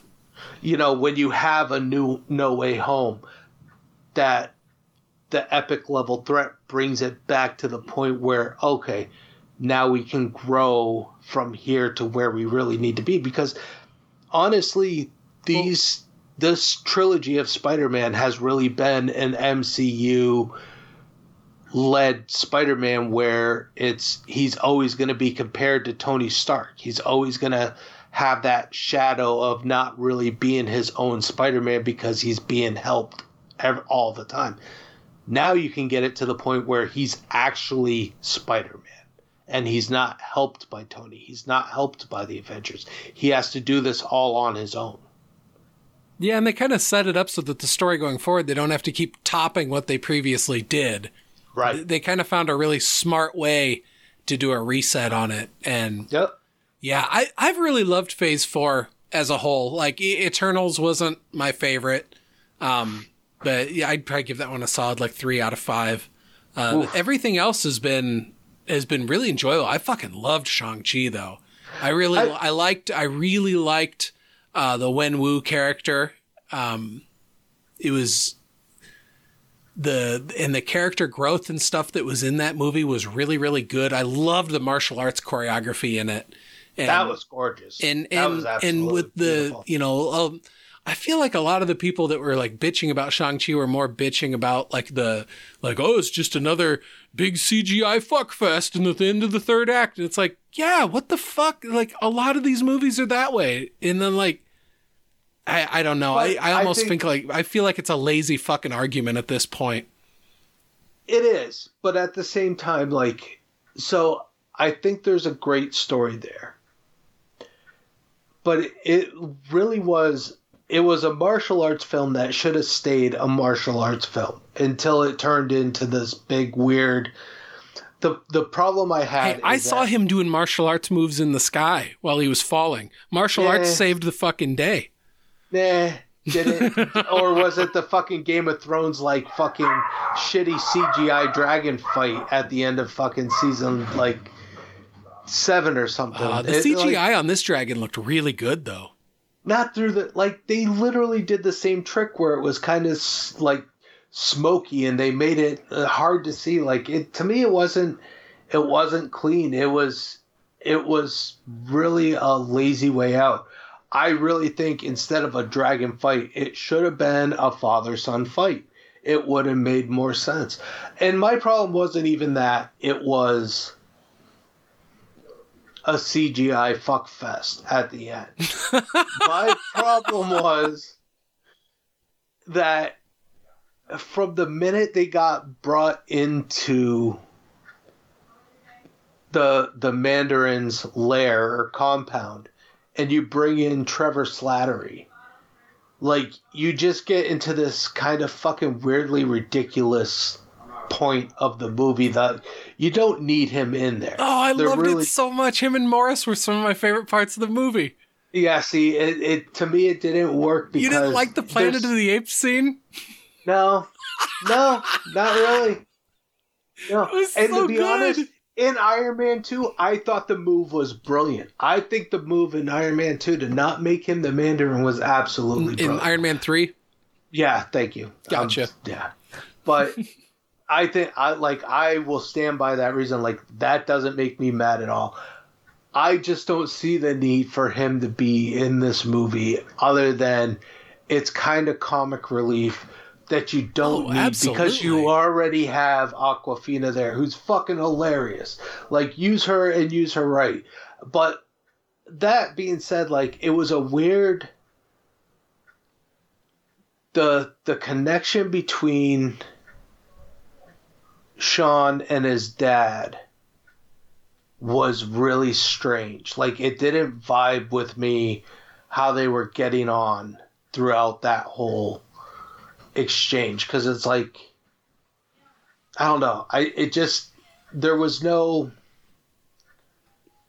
it didn't feel like a father son relationship at all. Not not that that's what Sean wanted or anything, but like it's what needed to be portrayed and it didn't come across. So when you get to that big fight at the end, I think it would have been better had you just let them martial arted out instead of fucking hey, let's put them on the back of dragons and kind of make it all Game of Thronesy. Like, yeah, yeah, no, no. You- See, it should have been more personal. It I thought been. that story from um, between those two was really personal though, because it really portrayed in the movie that when his mom, like he was a good dad when his mom was still there, and as soon as his mom died, and he put the rings back on and started chasing vengeance, he really ceased becoming. You know, he ceased being a father to his children, and he just turned into this tyrant that happened to have children and was, you know, completely willing to just ignore his daughter because she was a female and just turn his son in, into a killer. And then the showdown at the end where he, where, you know, Shang-Chi just keeps standing his ground and he's like, he's firm, he's going to fight him, but he's going to, he's going to do it in his mother's way. And then eventually turns him at the end where his dad sacrifices himself to protect him. Like, I thought that that was all really well done. yeah, I mean, it's subjective though, you know, art Yeah, is subjective. It, is. so it really is. like, you know, it, it just didn't. It didn't hit for me. I like. I. I. I don't know that I was looking for something different, but I wasn't looking for that. I guess. So it just didn't. It didn't vibe. I wasn't. I wasn't there. But I think like. I would say probably that that movie up until you bring in Ben Kingsley that movie is really going places. I really liked it. I think the fucking martial arts in it was fucking on point. I was in it. Like I'm like sitting there going, "Oh, if they can do this, I can't wait for them to be like, "Oh, hey, we're going to fucking release fucking Iron Fist and shit like that back." And and honestly, the fucking fighting the the choreography in fucking Hawkeye, I think was brilliant this It was year good. too. So yeah, It was very I- good. That yeah, I'm just I, love Florence Pugh and Hailee Steinfeld on the scene Oh on the screen together. Oh, that's a wet dream come true. They're. Like telling- they, were just they just sizzled together. You Oh, know, it was- their their chemistry was just amazing. Their back and forth was so naturally funny, and you could just believe them being absolute besties, and you know, but still from like very different worlds. Like it- the the show fucking writes itself. If we don't get a Disney Plus series that's the new Hawkeye and Black Widow, I'm gonna be so disappointed. Like That's It's- it's actually right that would be there. brilliant. Like that whole macaroni and cheese scene. It was that so was good. Fucking so stupid good. Like I laughed so. Fucking now, to full disclosure, I watch these shows about three times each. So I wake up in the morning so I can get a viewing in before I go to work. So I fucking jump up. I fucking run into my office, I put it on, and I watch it uninterrupted.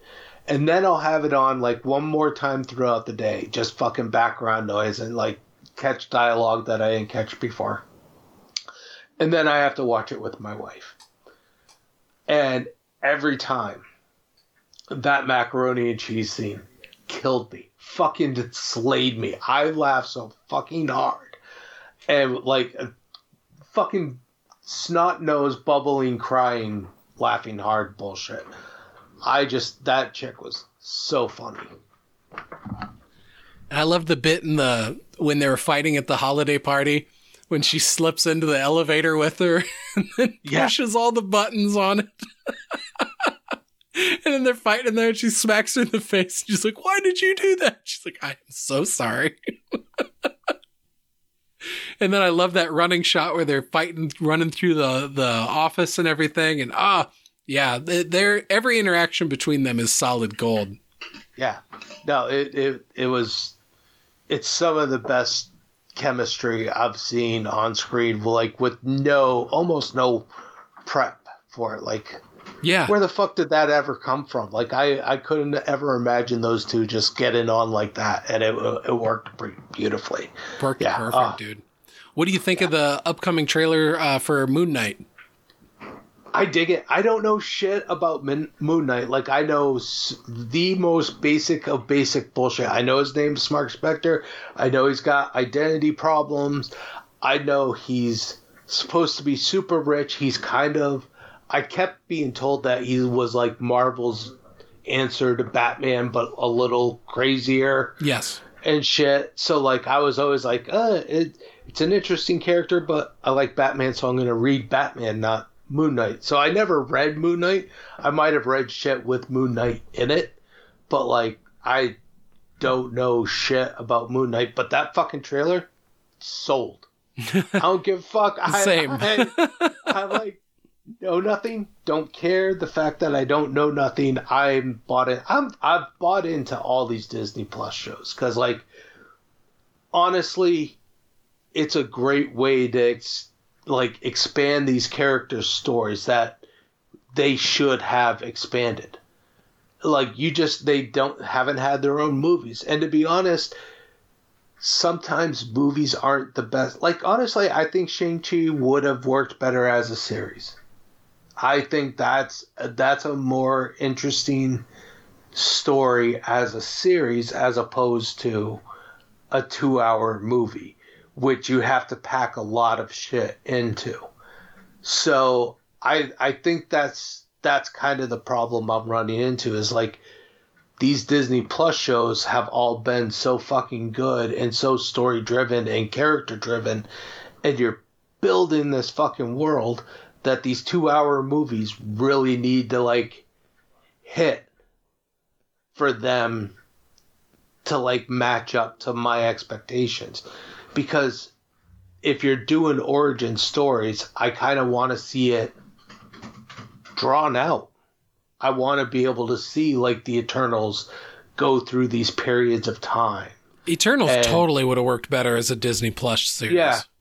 And I think Shang Chi would have too. Like I think at this point, if you're doing, if you're doing super interesting and complex, like origin stories, you can't get away with the fucking, like super quick, two hour like we've injected somebody with fucking super soldier serum and they're gonna go fight a war and they're gonna win and then get locked like now you're at a point where you're trying to develop this shit and make it all super connected so you need to let these things breathe. So I think if you're going to do an Eternals movie and Shang-Chi, you should already know these characters and just let them have at their action movie.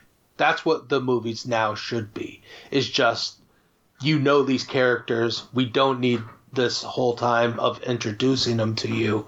You should know what they're doing. They're going to whoop everyone's ass. Yeah, yeah. I I don't know. I'll agree with you on, on Eternals, absolutely. But with Shang Chi, dude, I loved that movie so much. Like that's in that's in probably my top three. If I'm saying it, Really? not overall, just for the origin Okay. movies, just purely for the origin movies of the characters. If I'm just ranking all those ones together, it's very high up there for me. Like I I loved that movie so much. What would okay? So what would you put above it, and what would you put below it for origin movies? Okay, it's it's really hard to beat Iron Man. In my Okay, so opinion, you have just because that's kind of the OG one. That's still my that's still my number one MCU movie. Like I can never get sick of that movie for whatever reason. It's fucking, it's almost a perfect movie.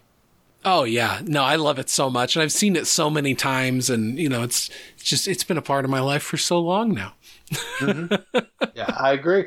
Um, okay, I'm trying to think of what the other one was. Um, people always think I'm crazy for this take, but I really, really love the first Thor movie a lot. I love I love that first Thor movie too, but I after it didn't age very well. That's the problem. Is that I don't know if it's my number three, but it's one of the first ones that comes to my mind. I'd have to really look through a list of all the movies at this point. There's so fucking many of them. I would say probably my number one, my my top two origin movies are Iron Man. It, I, again, still my favorite MCU movie, but I think Guardians of the That's Galaxy. That's where I like, was as- just thinking that one too. honestly, as much as I I'm not a James Gunn fan, like that is as close of a perfect origin movie for a team that I've ever seen. That, yeah, it's very well done for a team. Really well, yeah. So that's that's probably my one two. Um, I still like that Incredible Hulk movie. like That's a hot take. gonna- like honestly, fucking Edward Norton. Yeah, that's who it was, right? Yeah, Yeah, Edward yeah. Norton.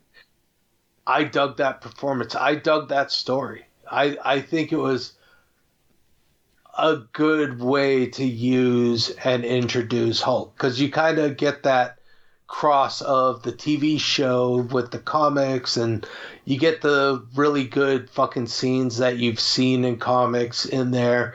It's Edward Norton's a little weird of a Bruce Banner. If you could go back and put Mark Ruffalo in there, I think it would be a lot better. And, And they kind of did that. through. What if? Well, yeah, kind of, but eh, it's it, yeah, it still wasn't the two and a two hour movie. But that being said, I still think that movie works. I you know you don't have a villain that's that's unfeasible. Like Abomination should be the Hulk's first villain. That makes sense to me. And the way that they created Abomination is perfect. Yeah, Like, yeah. so to me, that that like I don't know why that movie gets shit on so hard, but like I don't. I really enjoyed that movie. I I don't see why people dislike it. It's not like Edward Norton was horrible. It's not like it was a Yeah. horrible. I don't dislike it by any means. Yeah, it's it's weird because it is kind of one of those movies people never bring it up, but it's it's really not a bad flick. Yeah, well, when you get used to the way also that the Hulk looks and more, you know, like Avengers on, and then you go back and look at that, you're like, whoa, That's, that's, true. that- yeah, that's a weird looking Hulk. yeah that, is, that is true. But That's I'd love to see. Liv Tyler's character get brought back in. Hopefully, maybe she'll be in uh, She-Hulk series. You never know, Yeah, because it seems be like nice. if Bruce is out living in the public eye now, you know, why not? Yeah, I'm psyched for that fucking show. Oh, me too. Can't wait.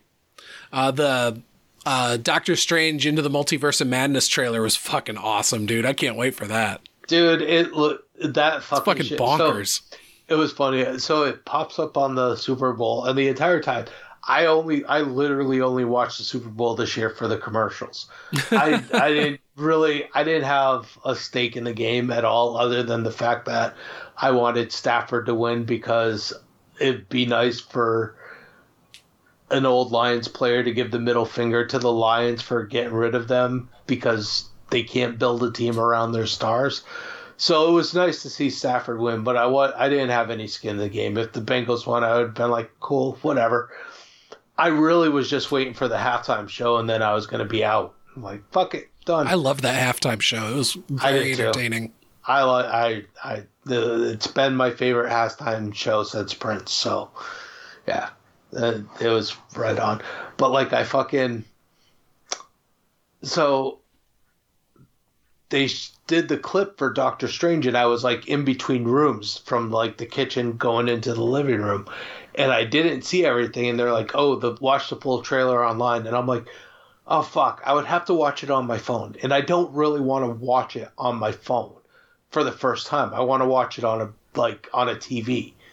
So I'm like, fuck it, I'm just gonna wait. And everyone's blowing shit up. Oh my god, did you the fucking trailer's awesome? I'm like, you motherfuckers.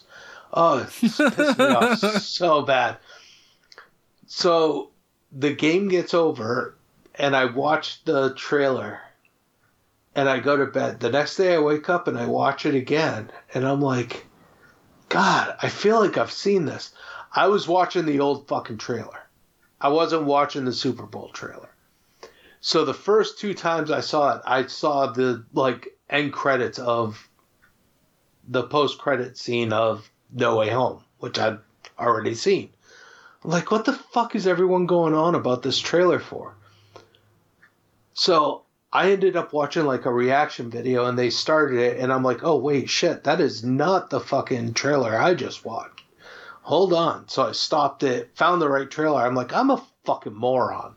Like, honestly, how the fuck did I not watch the right trailer? That being said, that trailer looks great. I fucking, this is my hope. I've been dying. Like, I've, I've told a couple people this, and I, I, I, I want to get it out there in the, in the universe. I want, because Wanda is known in the comics for saying no more mutants and wiping out mutant kind. In this movie, when she's in front of the multiversal Illuminati, I want her to say no more multiverses and wipe out the multiverse and only the MCU verse remain. That's how you get rid of everything. You still get your House of M kind of storyline. You get your classic line, you get all the things, and you solve your problem of having all the characters' rights that you have. You can now do your own Fantastic Four. You can do your own X Men. You can wipe out everything that Spider Man No Way Home just pulled in. You pull in, you wipe out the multiverse, you wipe out the Sony stuff. You don't have to abide by any of that. You don't have to abide by any of the Fox stuff. X Men or Fantastic Four. It is all yours to play with and do with what you want. But you still get a moment where you get those characters and you acknowledge those universes, and then you're done. That's all you need. I feel like they they spent this long setting up the multiverse that I think that's going to be here to stay for a little bit. And it feels most likely that it would end with like a Secret Wars type storyline, you know, where all these multiverses are all crashing together and, you know, they're they're kind of fighting against each other to survive.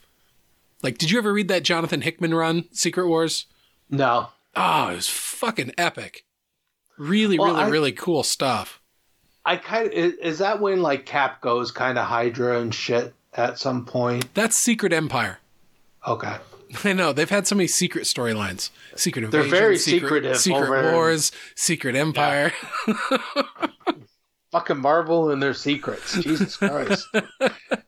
You want Dude, people to read your having you book? Stop being so secretive. You're not the CIA, motherfuckers.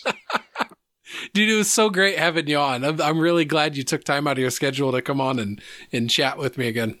Time out of my schedule, motherfucker. I was watching the Olympics tonight, and let me tell you.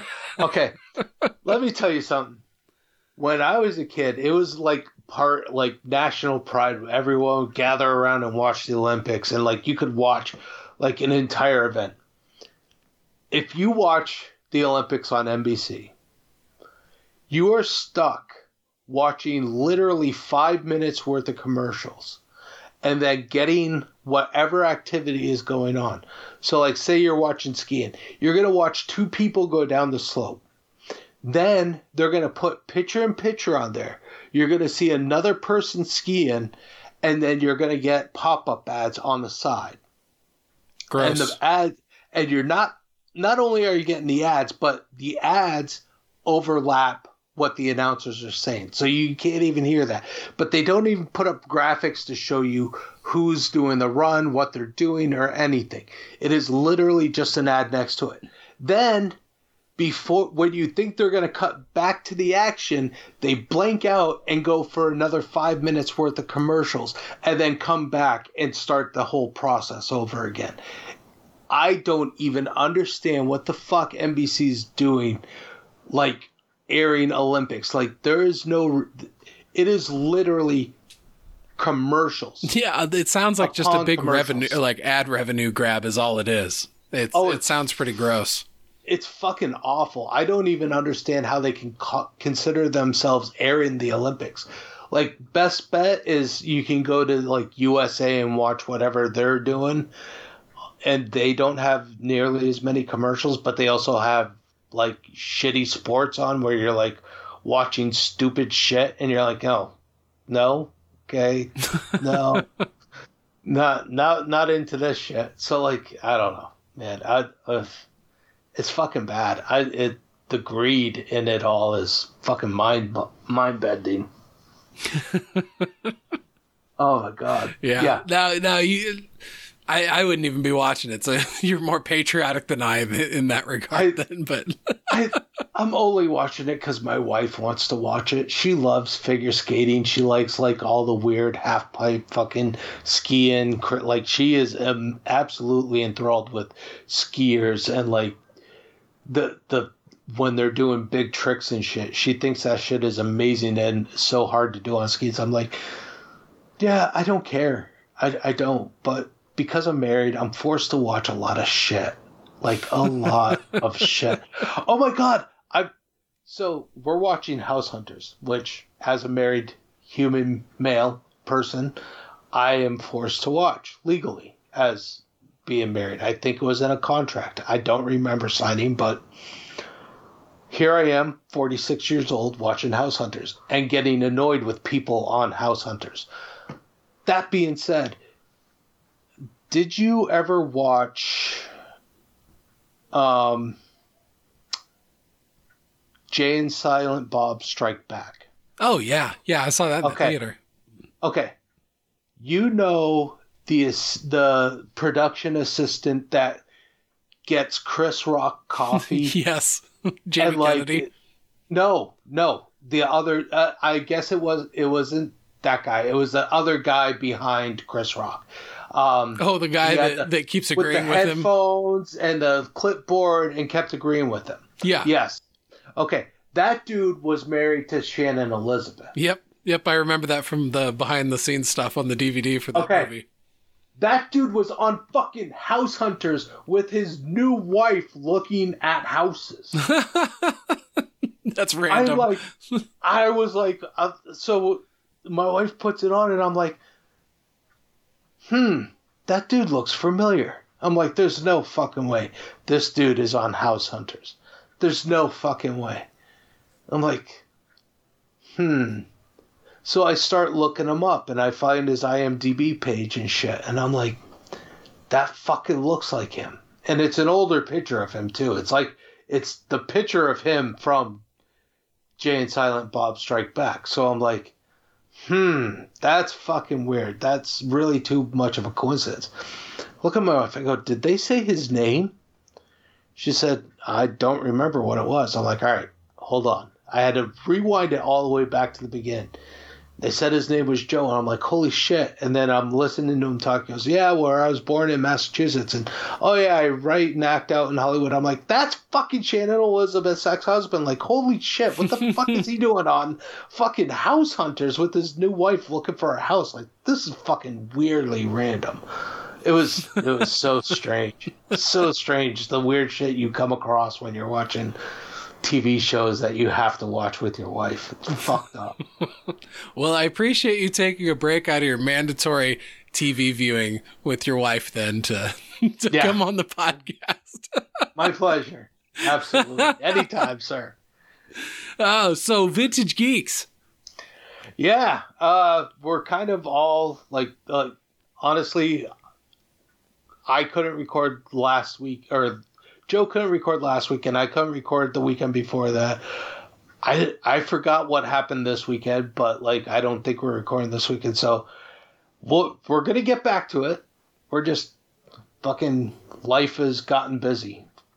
Like the other thing is like, yeah, I got a PlayStation 5, so I'm kind of like in the middle of fucking Spider-Man Miles Morales right now, kind of like trying to finish everything on that too. So like podcasting is like I'm not watching a ton of shit and yeah, I'm not hugely excited to talk about Book of Boba Fett right now, so I'm kind of waiting for some shit to drop. So, you know, we'll we'll be back at it. Just we're on a little bit of a break, kind of getting our shit together and getting through life. But Nice. yeah, Yeah. look forward to that next episode coming out. Yeah. Have it? Oh wait, before we go, did you Yeah. get your uh, ticket to Batman yet? Oh yeah, yeah. I got that the day they went on sale. Uh, see, I didn't. I just got mine today, but I had more than enough. Like, there's plenty of seats still, so I'm like, yeah. Oh yeah. I So I my, grabbed mine. I got my anti-social back corner of the theater. You and fucking Vitali, man. You guys got like your your own little fucking carved out spot. I always want to be like right dead center of the screen. Like Yeah, I've done that before, and then I always end up with people on either side of me. It's like, have you fuckers no shame? that that is true. Like I've been super lucky for the most part. I've had like very few bad theater experiences. So I don't I still don't mind getting the middle seat because it's not bad enough where it has bothered me. So I understand when you get your antisocial seats. I also live in a state where people are pretty fucking mellow and laid back for the most part too. So it's like I'm not worried about scumbag moviegoers for the most part. Yeah. Actually, mo- No, I'm looking mo- forward to that one though. yeah, most of the time I've had asshole idiots around me. It's been like off nights. It has never been like an opening night issue. So, but Nice, Yeah. dude. I actually took the day off work the next day because I'm like, fuck, this is a three hour movie. I'm not gonna get home till eleven o'clock. I'm gonna want to go see that again. No, I, I got my ticket for like a 4 p.m. showing. So I'm like, I'll be home plenty of time. I'm going to just go, I'm going to get off work, go right to the theater. Fuck yeah. yeah, I'm looking forward to that one, dude. Um, but yeah, thanks again for coming on. This has been a great fucking time. Uh, thank you all very much for listening. Until next time, this has been Starkcast.